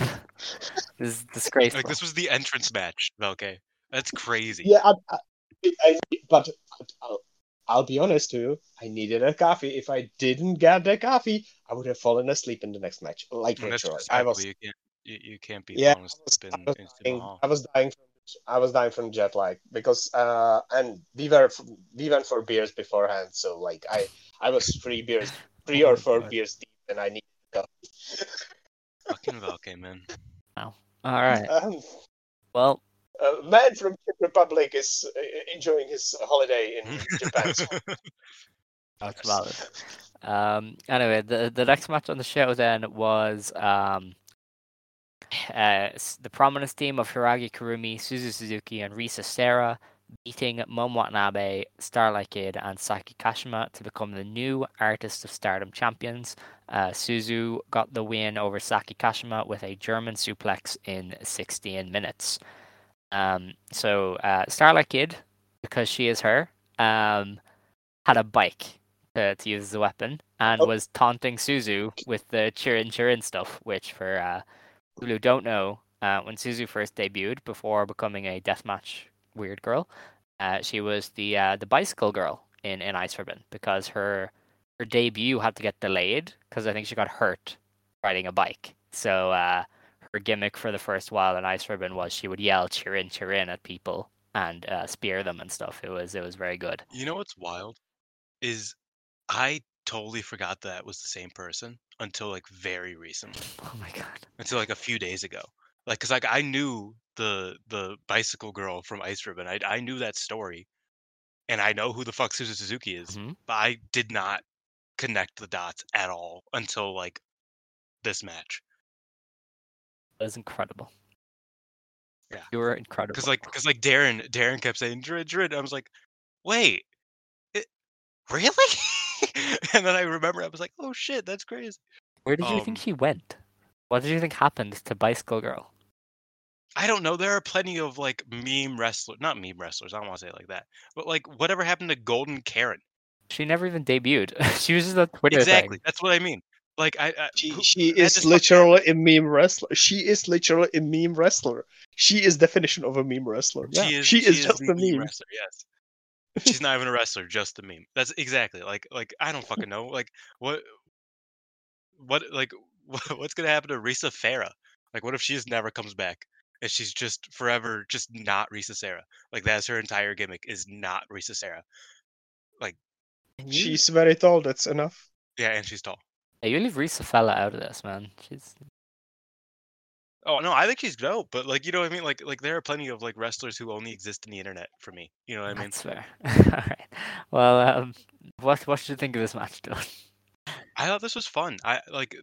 I think the like you have problems with like the plunder matches in Stardom because they're kind of, uh, I don't know. They don't really. They never really go far enough, I guess. And not even like they have to go further, but like just small things like Suzu. Like they didn't do any chair shots to anywhere but the back, mm. and I was like, "That's really lame." Like Suzu, like Suzu had to like turn her head, and I was just like, "Oh, you could tell that that's just like not how she naturally does it." Like, it like there were just certain flow things about that that weren't really crazy. That I wasn't crazy about, but like the spots were great. They, I think, Prominence are like some of the most innovative and like creative, uh, deathmatch wrestlers that aren't named Jun Kasai. You know what I mean? Like, I, I think they are incredibly smart. And really, uh, I don't know, just creative with it. So I enjoyed a lot of the spots. Um, Momo got her like Momo got fucked so bad with the with the kendo stick that she was like, you know, because she did the bat and the kendo stick thing, and then the the bat goes flying, and Momo's like, okay, I brought another bat. She brings out a barbed wire bat, and I was like, god damn, Momo, that's crazy. Um, she didn't use it much, but I thought that was cool. And yeah, uh, Saki Kashima did not do shit for the first like. ninety percent of the match, then she got fucking fire thunder drivered through a table from the top rope. She's a fucked fucker. Like, that was crazy. Um, and then Risa Sara spent half the match building up a tower of chairs that got knocked down off camera. That's so funny. It yeah. was super funny. It was super funny because... Was the spot cool? Because uh, I didn't see it. I, I... No. It was just pushed over. Oh my god! It just fell down randomly on accident. I think. I think it was not supposed. I think someone was supposed to dive through it, and it never happened because it fell down. So they, uh, so they scrapped the spot because she was building it for so long, oh, yeah. so long, and then it just fell down. This does. And it was like I was, I, I was like looking at her building the. The pyramid of chairs, and I was I was thinking, okay, so who's going to, who's going to, what's going to happen with this chair? Are are we going to do the dumb? Uh, let's run the bike into the pyramid of chairs, and the chairs fall fall down on us, or are we going to throw someone into it, or what what is going to happen? And then it just fell down because someone, I, I think someone was. Uh, fighting Somebody's around it or something like that. Someone said Momo kind of went into it and then it fell down. Yeah, yeah, yeah, yeah, yeah. Some, something like that. I think, I think it was just before this uh, planned spot was supposed to go on, so they decided to not to rebuild the pyramid and to just choose a, to just move on because it was ruined already and it it didn't have uh it did not matter anymore. Um. Uh, On account of the reactions, one woman who was sitting uh, just one row below me, to to my right, was really invested in Oedotai and was buying into them suffering, so that was good. And otherwise, uh, as I said, if I didn't get a coffee, I would have fell asleep because this match was not for me. And even though I love the Oedotai team and I'm sad that they lost, uh, but I... really much enjoyed the match if it was just straight trios match then because I think the combination would have been much more fun. Uh, but at least Risa Sara got revenge on Saki Kashima for uh, revivaling her in the five star. And by the way, Revival, that was the one bright spot of the match. That was clean. Whole arena bought. Whole bad. arena bought it as a whole arena bought it as a finish. Like that was a finish. That if that uh, if that finished the match, people would have audibly exploded. I think because I think, that I think that's the sorry for interrupting. I think that's the beauty of the trio, right? I think that's I haven't been a fan of the Oedotai that much as much as a lot of other people, but I think the beauty is that in these artist matches, um, there's always a hanger, right? There's always a an anchor. So like when Prominence loses the belts, it's gonna be Kurumi. She's gonna she's gonna be yes. the one taking the fall. With Saki, like, and you're gonna notice when she is left out to dry, eventually, that it's like, okay, this is the finishing pair. Kurumi's gonna take the fall to X wrestler, right? With Saki, that's never the case because she's the one who's going to take the fall at the end of the day, but she's also the one who takes most of the, who wins most of the falls for the team. So you never quite know what's coming, right? Because like, there's no way Kid's gonna get pinned for the belt.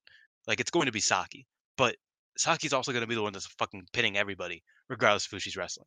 So I think that was one great thing is that Saki Kashima's like her her. The Revival is just a great move, and it made this entire reign really, really well done because it kind of turned that formula of an artist match on its head. So, uh, yeah, I-, I can imagine that it was a big pop from the arena. Yeah, yeah, it was. It was uh, the arena, as I said, audibly reacted when she did her first Revival. It was, it was, it's so, so good.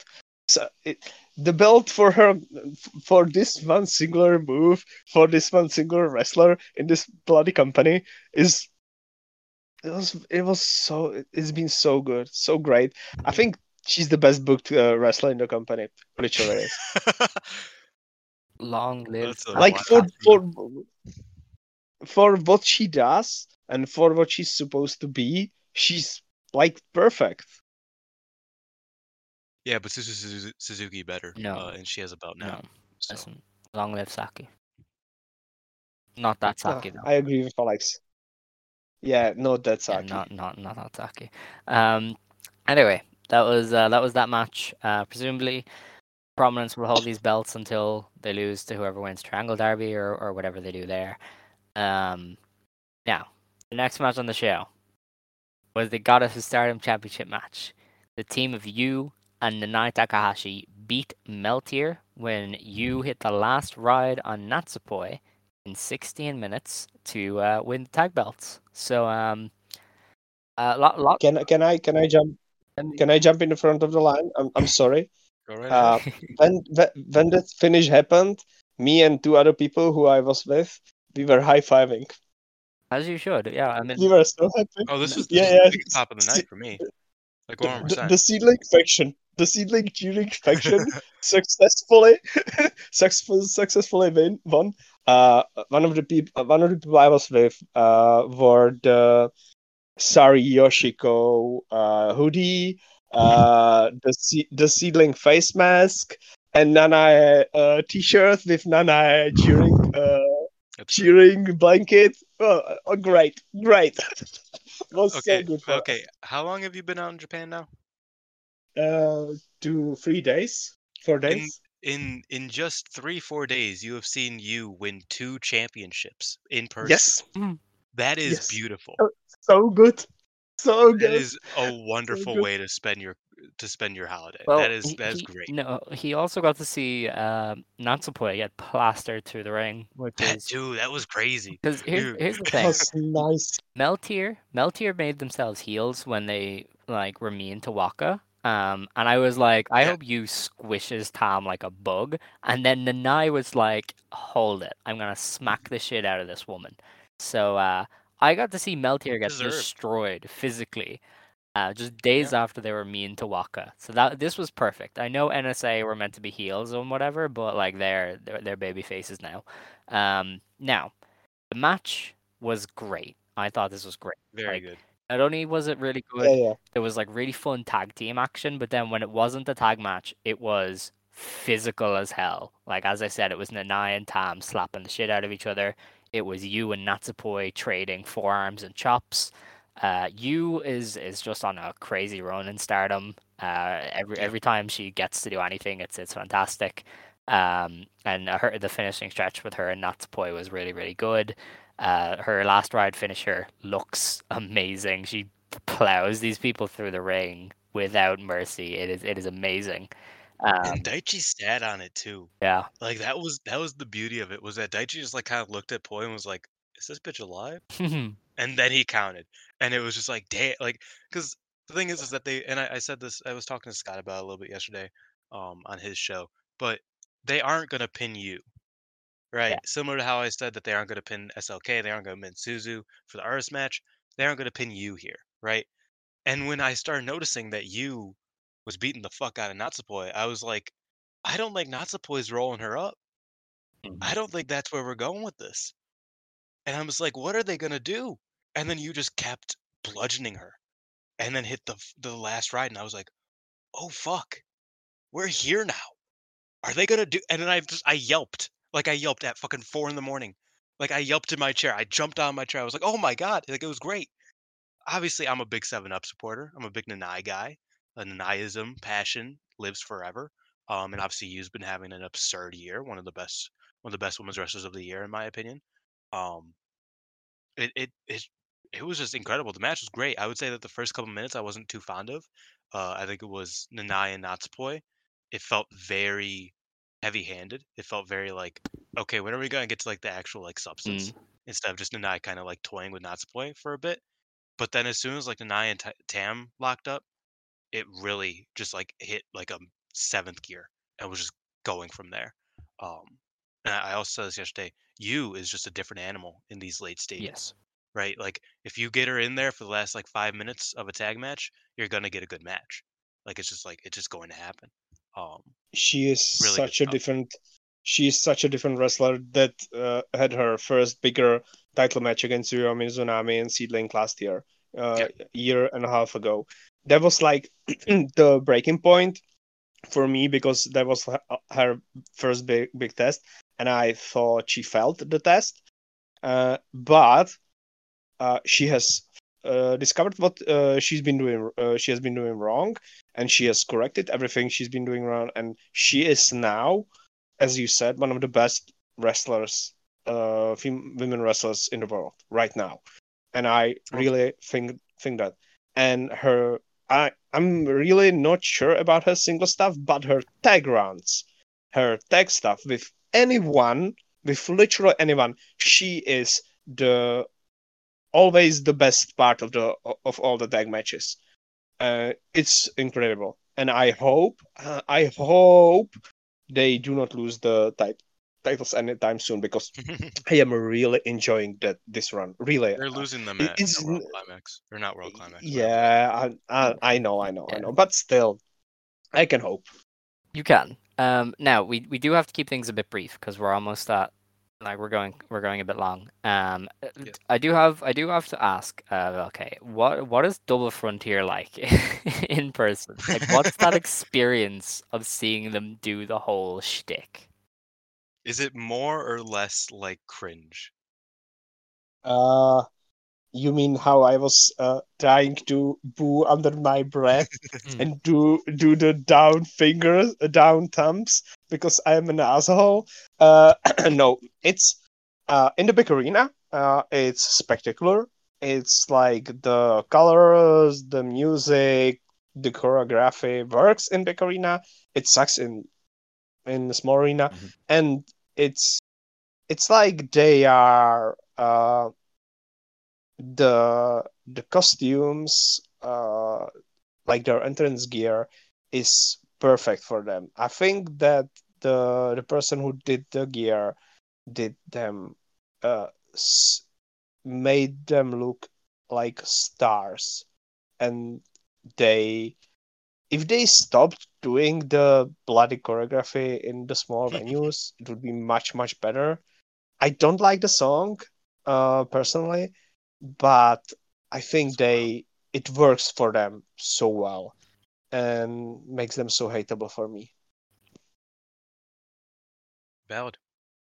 Um, I, well, I don't hate them, but um, I, I, I understand. I do. I don't know how people hate the song. I think it's, it's, like it's a great one song. One of the better songs. Yeah, it's, it's pretty good. Um, I, I I don't like it. I just I just don't.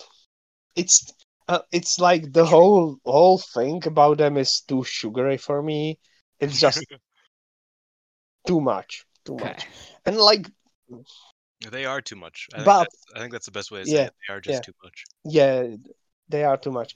But like that, uh, it works for them, and it works for these two perfectly.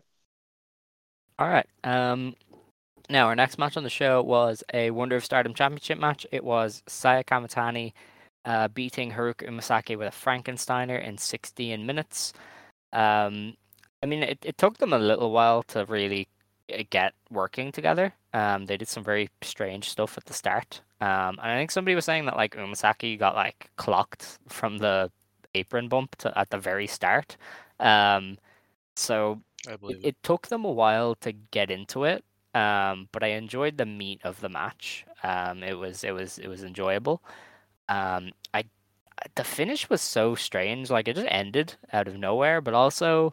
Saya's like, done that a couple times. Yeah, but do, do you need to do a flash pin on somebody that you've presented as like Didn't a nothing Didn't she flash geek? Pin Saki? Maybe. Or she flash pin somebody who know. Like really doesn't matter. Himeka. Yeah, she Himeka. flash pin Himeka.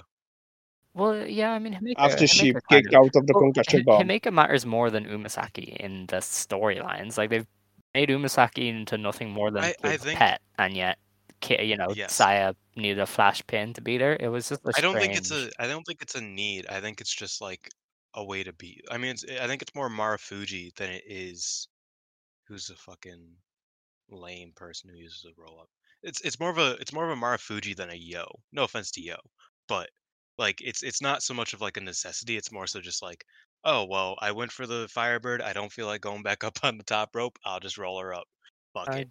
Like yeah. I, I think it's it's that. More so than it is anything I've, else, and it's like, it's like outworking her because it's not like it's like this like intricate roll up. Like that is just her simply being better by being able to I've, just hit a Hurricane Rana and beat you. I think it's it works for uh for this show uh because the the splash is just um a small house finisher. So I was not expecting Umasaki to be.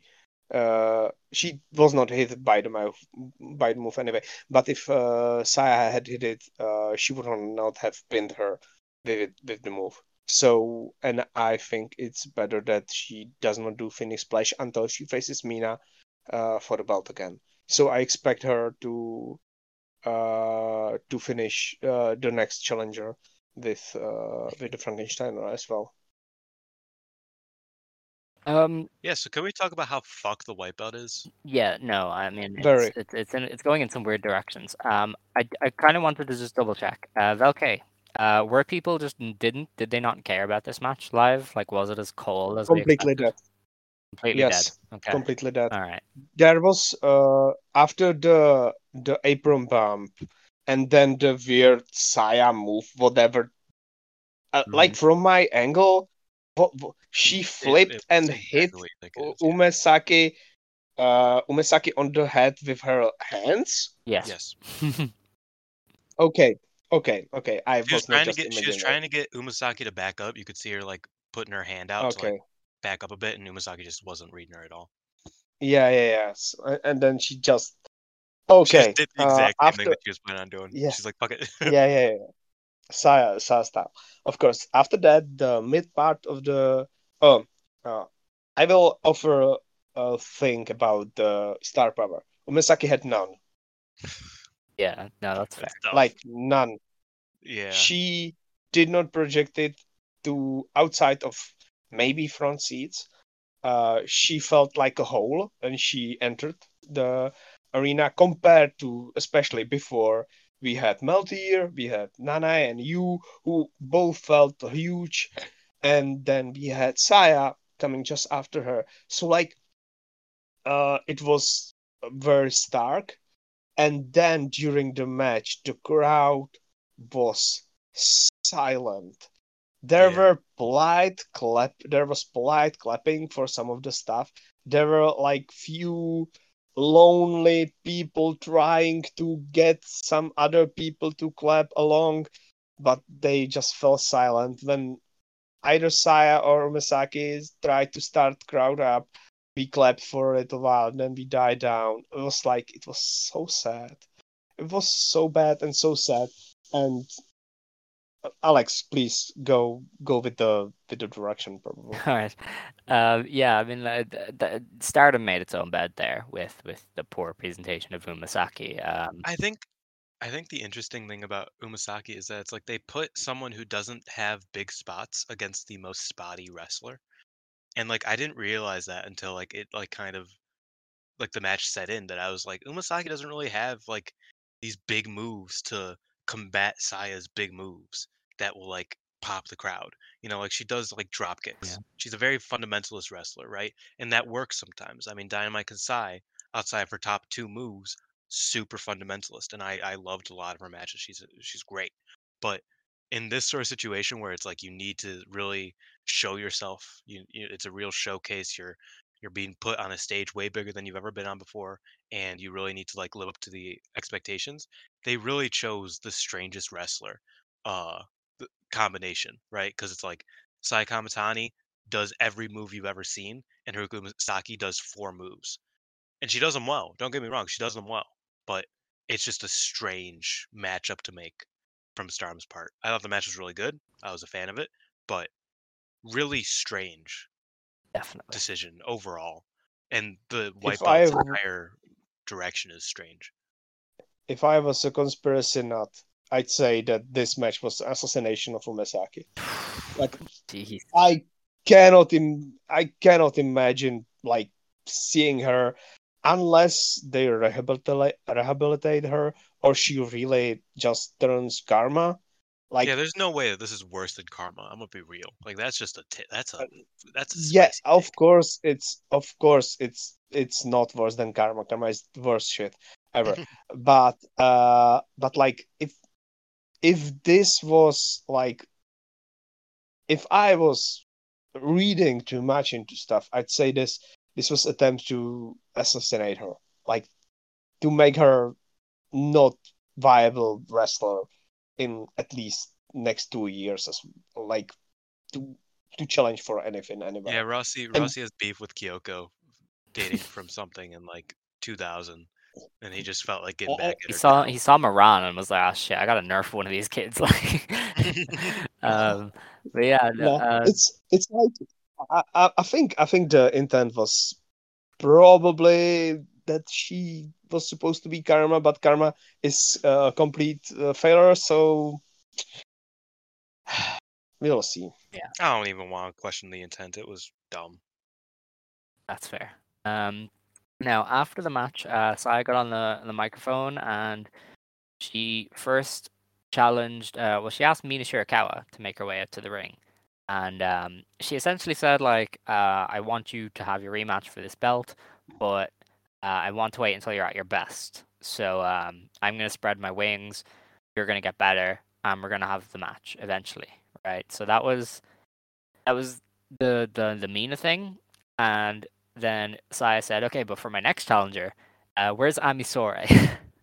uh, I was just like, please don't. I was like, please, you do, you don't have to do this. We don't need to run this back. Like, we're all okay.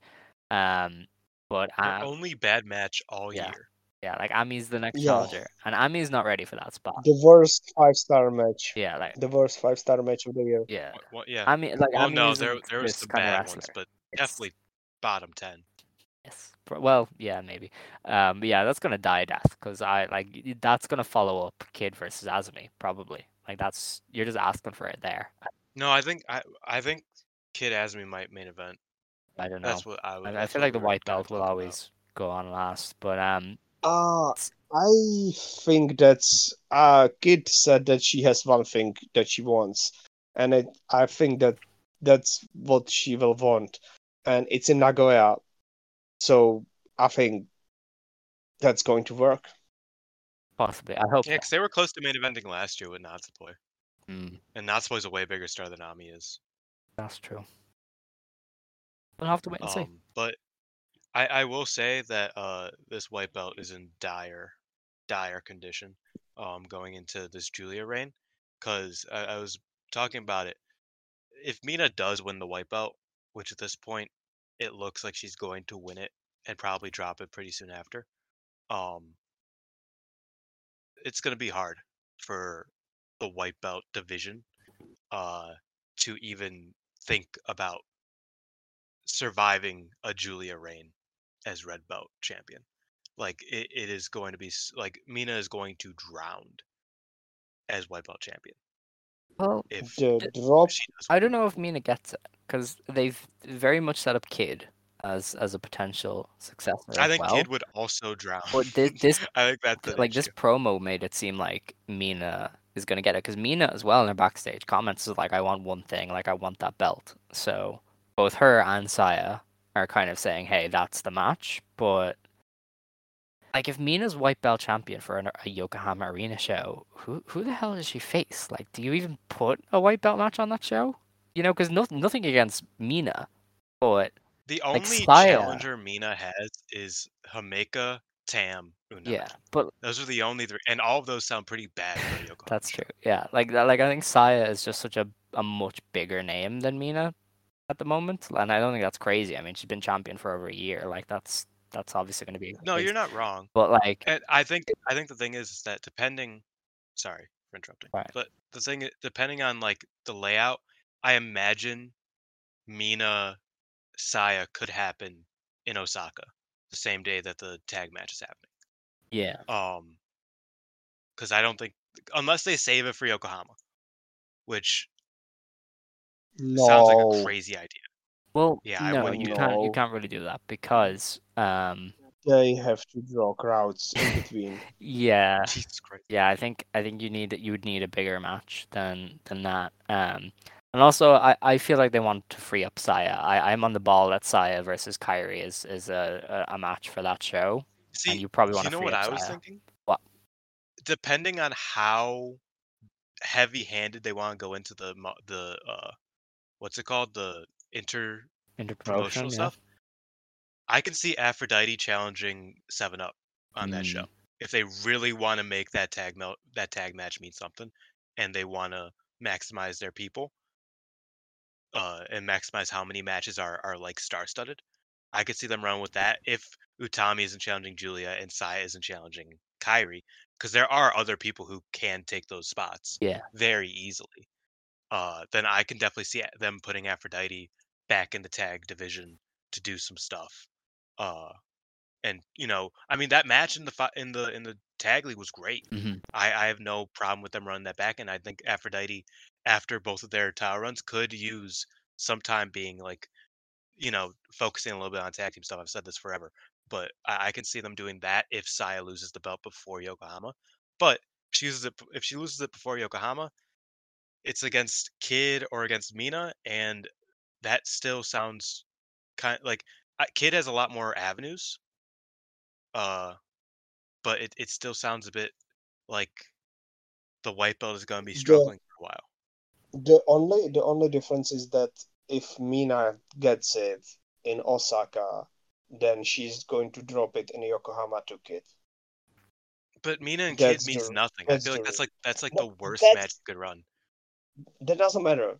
Kid's going to win in Yokohama. You, you could just not do Look, a white that's... belt match on that show because, I mean, I, I don't oh. think Dream Slam had a white had an All Atlantic title match. Like, if if there if your show is big crossover matches, I don't think you need a white belt match. Um, unless maybe it's Mina Saya. Defends against fucking a D J P W wrestler. Oh God, please don't, please don't, please don't. um, I don't know. The white belt, the white belt looked like it was going to be really interesting, and then they said. We're going to telegraph Mina, and we're going to involve Ami. And it's like, oh, okay. So, um... After after the worst match on the show, yeah, yes. It's, it's like, this felt like the... Where big... is Mirai? I want Mirai to win the belt, yeah, honestly, please. Let's get back on that Mirai train. Um, yeah, I don't know. The, the, the, the pre- preempting Mina is, is odd, because... Wait, wait, wait, wait, wait. Alex, please, sorry. Remember what you were saying in the spring? Where you were big Ami Soray fan and big Mirai hater. Okay, yeah. okay, That's, okay. That's Who was on the right on the correct side? How the times change. Do you do you want to stay on this show? I can like, okay, I could kick you out of the server. Like, I'm not afraid. The show will finish fifteen minutes faster if I do. It's true. Um, no, but That's um, no, but th- them them preempting Mina is is quite interesting because Stardom does like to show their hand, but I'm also like I'm so hesitant to buy into them going in on Mina, so I I don't really know. I still think Kid will be the one to, to do it eventually. Um, but with that, we are on to the big one, main event. Uh, so, the main event of this show was the World of Stardom Championship match. It was Julia beating Shuri in twenty-nine minutes and fifty seconds with a glorious Northern Lights Bomb. And no, that is not me putting on an adjective. Um, that's an adjective, right? I don't, know. I don't teach yes, English. Um, Look at the adjective, play. All right, um, but yeah, so it's the it's not me putting putting words on there. Uh, it is called the Glorious Northern Lights Bomb. It's a variant that kind of mixes uh, kind of mixes the wind up of the Glorious Driver with the uh, Northern Lights Bomb. So this match, all right, uh, huge praise coming from this match already. Uh, Dave Meltzer rated it earlier today. He gave it four point seven five stars. Uh, on Cage Match, it currently has a nine point six six after one hundred twenty votes. It is one of the highest rated matches of the year on there. Uh, it's currently the highest rated match of the past month on there by zero point zero six ahead of uh, F- FTR versus the Briscoes, which was another great match. Um, so there's so much obviously to talk about for, with to do with this match. Um, I think first we'll get into. Um, I feel like you were on five on it. Yeah, listen, I, I, I don't, I don't know about that. Like, I, I personally don't have it as like a five out of five. Like, I don't have it as a ten out of ten. But I, I would think that he would go five. But it doesn't yeah. matter. Um, so I think we'll just start with the match itself, and then we'll try and stick on that. Um, this was this was their best match yet. Like, I feel like they cut out all of the, like, there was just no dead space in this. They were just going for it. They were just going for as out of war from the very beginning. Um, I think as it went on, they just managed to escalate it and escalate it while also selling physicality and selling the tiredness and really just getting across the fact that this was, they were leaving everything in there. And um, one of the things that I thought was genius was uh, Julia hit the Northern Lights Bomb the first time with a few minutes left, and Shuri kicked out, mm-hmm. and Shuri hit her super finisher as well. So instead of waiting for the two to hit their super moves, it was like, what the, like, what are they going to do? Like, what move is going to win this? Is there going to be a winner? There was a few minutes here where I thought they're going to a draw, because they both, yeah. they had both done the killer move that usually wins matches like these, right? So it became a thing of what is going to win this match. So I think that really added to the final stretch of this. That made the drama that much more, uh, that made all of the moves that much better, because it wasn't a case of me going, okay, when is she going to hit the Northern Lights Bomb? It was, what the hell is she going to pull out to win this match? Or can she win this match? And I thought that was, um, I just thought that was genius to, to, to get the two biggest moves out of the way, so that you're you were just fully in on, okay, what is actually going to end this match. Um, you, they were taking and, uh, so, they were taking the and so, uh, then they did the tribute spots. So you so that was obviously the intention, because if they did their big moves early and then did their Uh, tribute spots for different people, mm-hmm. then every single one of them could have won the match. Yeah, yeah, that definitely. Um, and th- it felt like that. Yeah, um, I didn't recognize the Tiger Lily at first, because um, Julie, Julie just spiked her like it was a Ganzo bomb. I was like, what the hell is this? um, but yeah, like they were they were taking hellacious bumps. Um, like the move, the creativity was great. The the they were like actively tired. Like they were doing the moves sloppily, like you would do moves if you were dead after twenty-eight minutes. It was it was brilliant, like stuff like that. Um, The I, I thought the tribute spots were a little bit odd. Uh, Micah and Himeka's moves getting pulled out, I was kind of like, all right, sure. Um, and I think Natsupoi's move got pulled out at one point, and I was kind of like, I don't fully get why you're doing this, because it's not like D D M and God's Eye really feuded after the turn. Had there, had there been a lot of hatred between them, and maybe. Um, but I, I mean, I guess Siri well, beat Micah and Himeka each... in this reign, so yeah, that makes sense. Say. But even then, I'm kind of like, I don't know if that was like a D D M thing, but I, yeah, I think it, just, it was I weird. think this was. I, I felt I felt Julia was. These are all the people that brought me to this spot, and she did them one by one by one by one. Mm. And the the thing, one of the funny, one of the good things she did was that she not attempted to pin pin Shuri after the the Micah move. She went directly into Himeka's move and tried to get and got an earful after that, because uh, you cannot, because they are the tag team, so you use their moves in tandem. You do not space them out. Uh, it was it was really well thought out, and I like the tribute spots. I like I, I like that section of the match a lot. That was my favorite part of the match. Um, I I think and I think the. meaning of it was dope as well, because let's think about Micah was the first T well not the first Andras was was the first member of D D M that wasn't Julia. Mm-hmm. She was the first person that Julia aligned with. Himeka was the first person to ever beat Julia in a singles match with the concussion bomb, um and Hana was like Hana. So I, I really I liked that. I the I wasn't as crazy about the match as everybody else was. Uh, I I thought it was like easily one of the best matches of the year. Um, but like I, I still have it like around their match from earlier this year.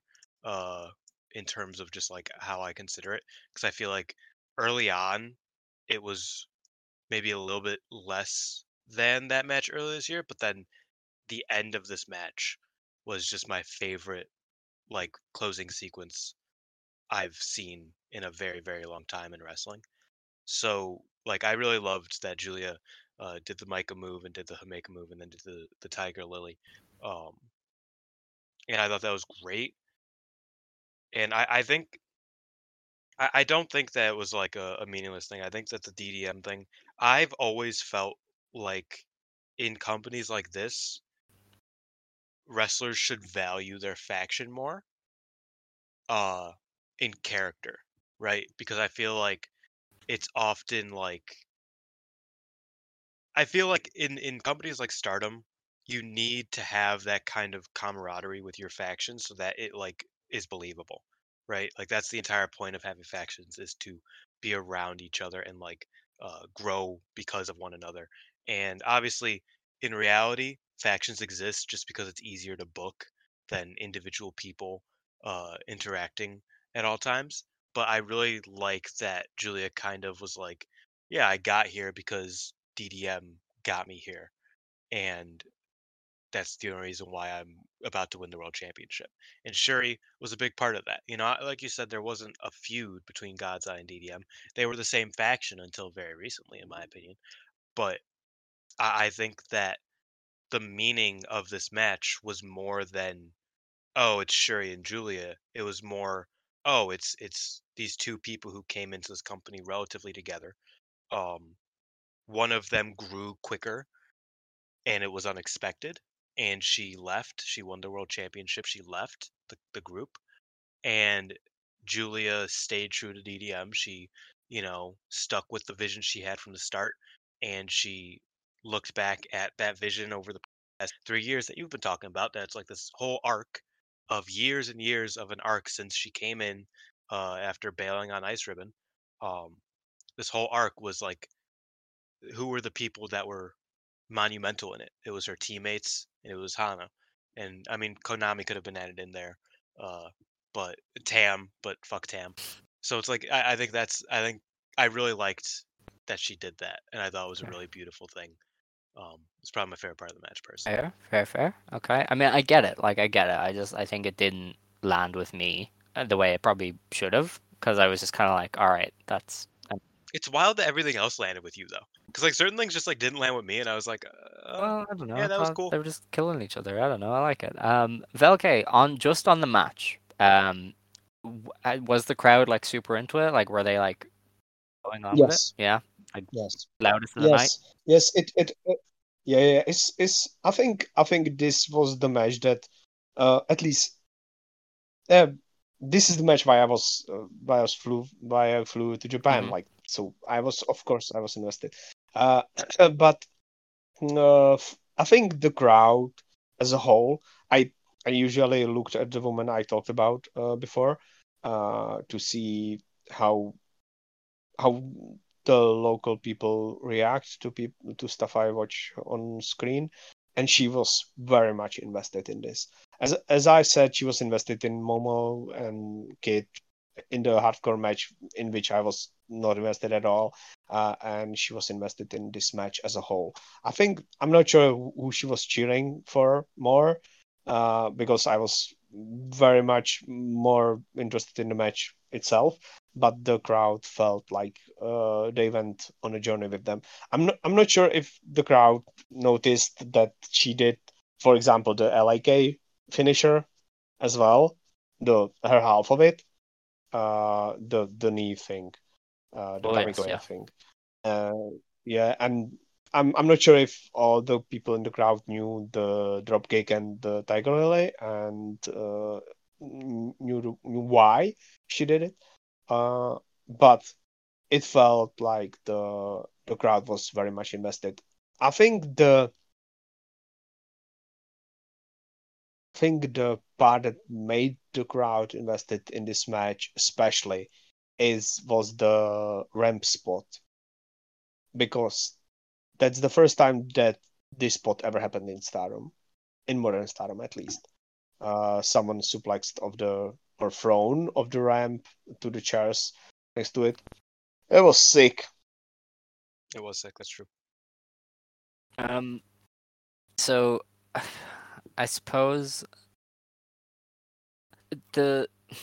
I'm trying to find a way to talk about it because it's so it's so like, like this this match was the conclusion to this like really long, really well done chase for, for Julia to be to be Red Belt champion, right? Like I think they deserve so much yeah. credit because I said this on Twitter, but like when she joined this company, there was so much vitriol towards Julia. Like people despise this woman.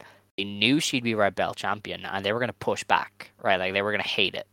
Um, and instead, they managed to make it to a point where, like, she, she, like, we, everybody's rooting for her to win this one, because she's earned it. She's the main character of Stardom, right? Like, she is the central point of Stardom, because of the work she's done, and because Rossi's just let her, you know, do her thing, and they've paced it all really well, and they've booked it really well. Um, and, like, I just think these past... three-ish months, like going from the Suzu match to this, this is the perfect conclusion to all that. And I, I, I feel like this, you know, year will eventually be looked back at as like, you know, Julia, the year that Julia just became Stardom almost. Like you can't have Stardom without Julia now. I think that that just was really just... drove home when I saw this finish because nobody else could put on a match like this. Like she is so smart in what she does, and she makes people get into it so much. Like this was, this was the peak of everything that she's been going for, and I, I'm just, I'm, I like, what is she gonna do next? Is is is so exciting to me. But yeah, I think um, so much credit needs to go for, to Stardom for peaking everything to this point where, like, so many people were desperate for her to win this match. Alex is the guy who. Uh... who got on the Roman Reigns bandwagon like twenty fifteen and is like just now being like, I was right! You motherfuckers, I was right! Like that's that's what Alex is right now. Um, but yeah, I I do find it interesting because like I mean personally I haven't been I haven't been that Julia guy. You know what I mean? I was still trying to figure out if she was any good like six months ago. Um, because she had a serious inconsistency issue. And Her, a lot of her big time stuff is still not my thing, but when it hits, it hits, and here it did hit. Um, it was phenomenal, but I, I do definitely see what you were what you're saying, and that like everybody kind of saw us coming. I mean, we, we saw it coming a year ago. I think my buddy Sprite was like, you know, now is way better than it would have been a year ago, mm-hmm. uh, had they swapped out the Shuri and Julia uh, stuff, because oh. I, I don't know if she was fully ready for it a year ago.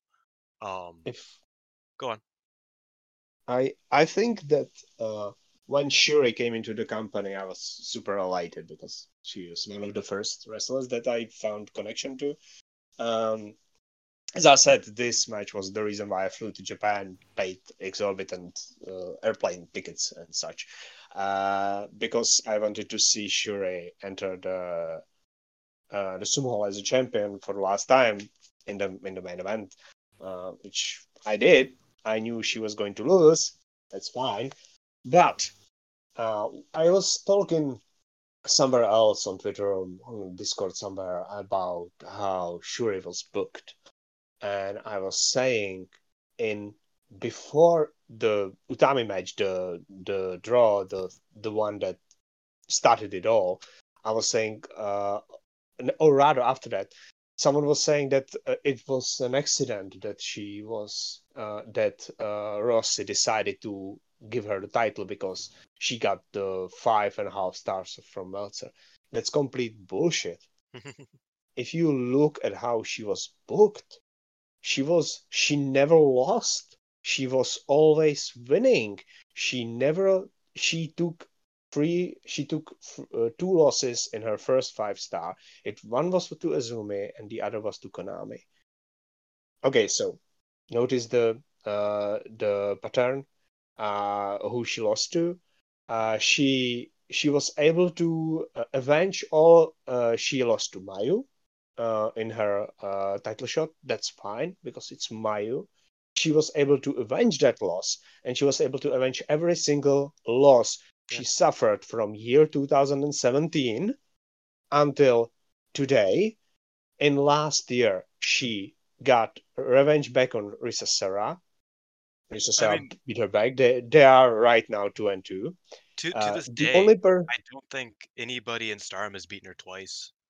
No, except for well, nobody has a winning record against yes. her. Yeah, exactly. No. Nobody has a winning record against her. And the only person who has she not beaten after she came back from the U F C stint is Chihiro Hashimoto. Yeah, that's true. So she has came back in Ooh, late twenty nineteen, and she has beaten everyone but Chihiro Hashimoto. Chihiro Hashimoto has a win uh, over her last time, and there, she is two two with Risa Sara and is one one with Uh, Mayu Iwatani or one one one or something like that. one one So like she, and if I'm not mistaken, uh, was the post-match promo uh, Julia uh, talked to Shuri translated because she used the word I know I know few Japanese words like Bakemono, and that's a monster. Yeah. yeah. I was calling her a monster. She was booked like a monster, and there need to, there needed to be a monster slayer who killed her who kills her at the end. And this is what Julia uh, achieved. She killed the monster that mm-hmm. has been ruling the whole Stardom for for almost three years now. Like this, that's an achievement by itself. Uh, I don't think that the reigns could have been reversed. This is the way you do it yeah. because you build a monster for someone to slay, and that someone is now a champion and uh, will rule the Stardom their own way. And it, it's it's much better that uh, I don't believe that Julia was supposed to be a champion before this. I don't believe that. I think Shuri was always supposed to be the champion before Julia, and Julia was supposed to defeat her. And this was the way they got to it. Yeah, I mean, like they they've clearly had a plan, right? I mean, obviously the plan got changed with you know everything that happened with, with Hana and Arisa and, and all that sort of stuff. Um, but like.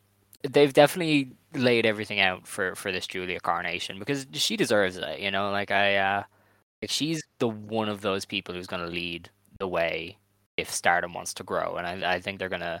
I think it's no, um, it's no coincidence that they're going into this like big twenty twenty-three with her as champion.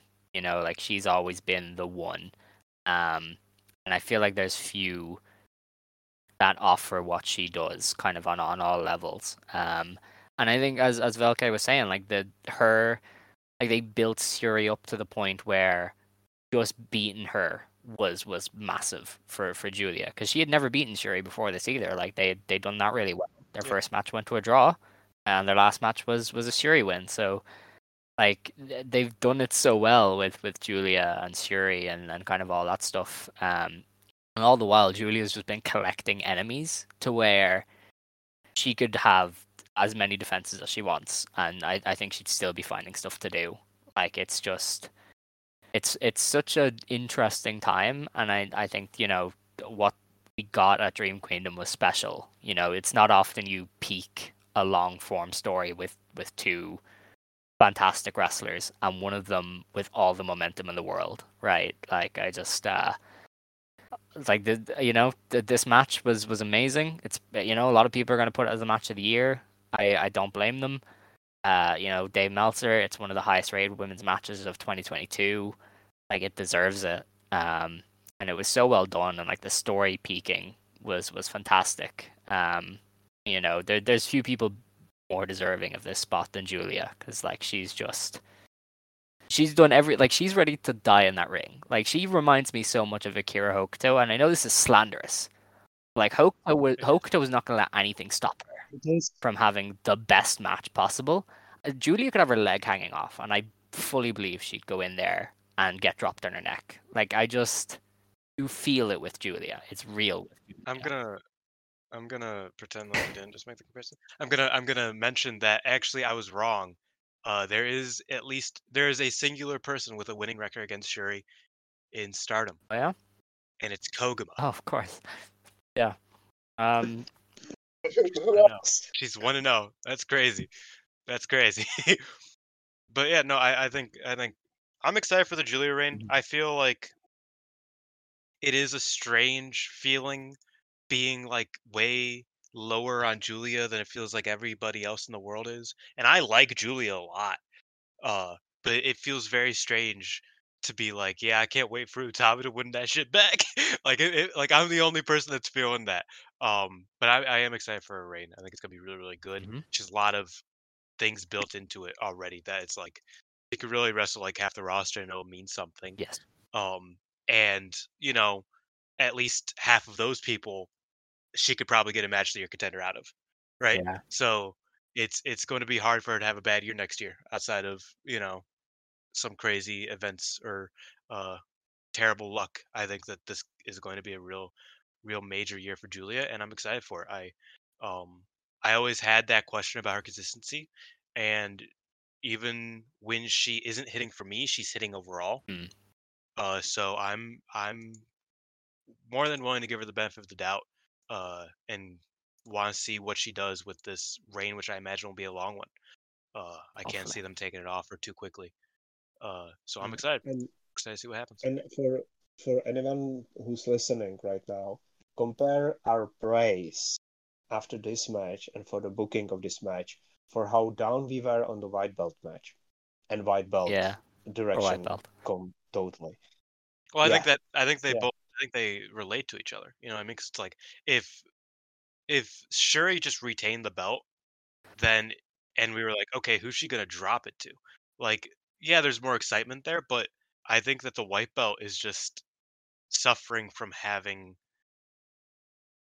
expectations, and it's suffering from Julia being such a grand champion that uh, there, there's no way there's no way that this Saya Shuri stuff this year, where every show you can really argue over Shuri versus Saya, who's having a better reign. You could argue that every single month. That's not going to happen with Julia and whoever Saya's uh, successor is. It's just not going to happen. Like, even if it is Mirai, who I'd be super excited about, there's no way that you can argue that Mirai is having a better run than than uh, Julia is at that point. Again, outside of some crazy circumstances.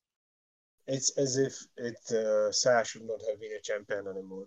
What? No, that's not it at well, all. I mean, Saya, Saya probably should have lost to Kyrie, yeah. But I mean, look, we're, we we're, we've gone very long. um, Velke, yeah. Velke, yeah, yeah. Sorry, sorry, sorry about thank that. you so much for joining us. Uh, you had a lot of great insight yeah. from, from being there. Um, you are like the unofficial I'd, fourth member of the six man award, you know? I, I'd offer more insight if I was not so into the, the last match and if I did not just randomly leave to get a cup.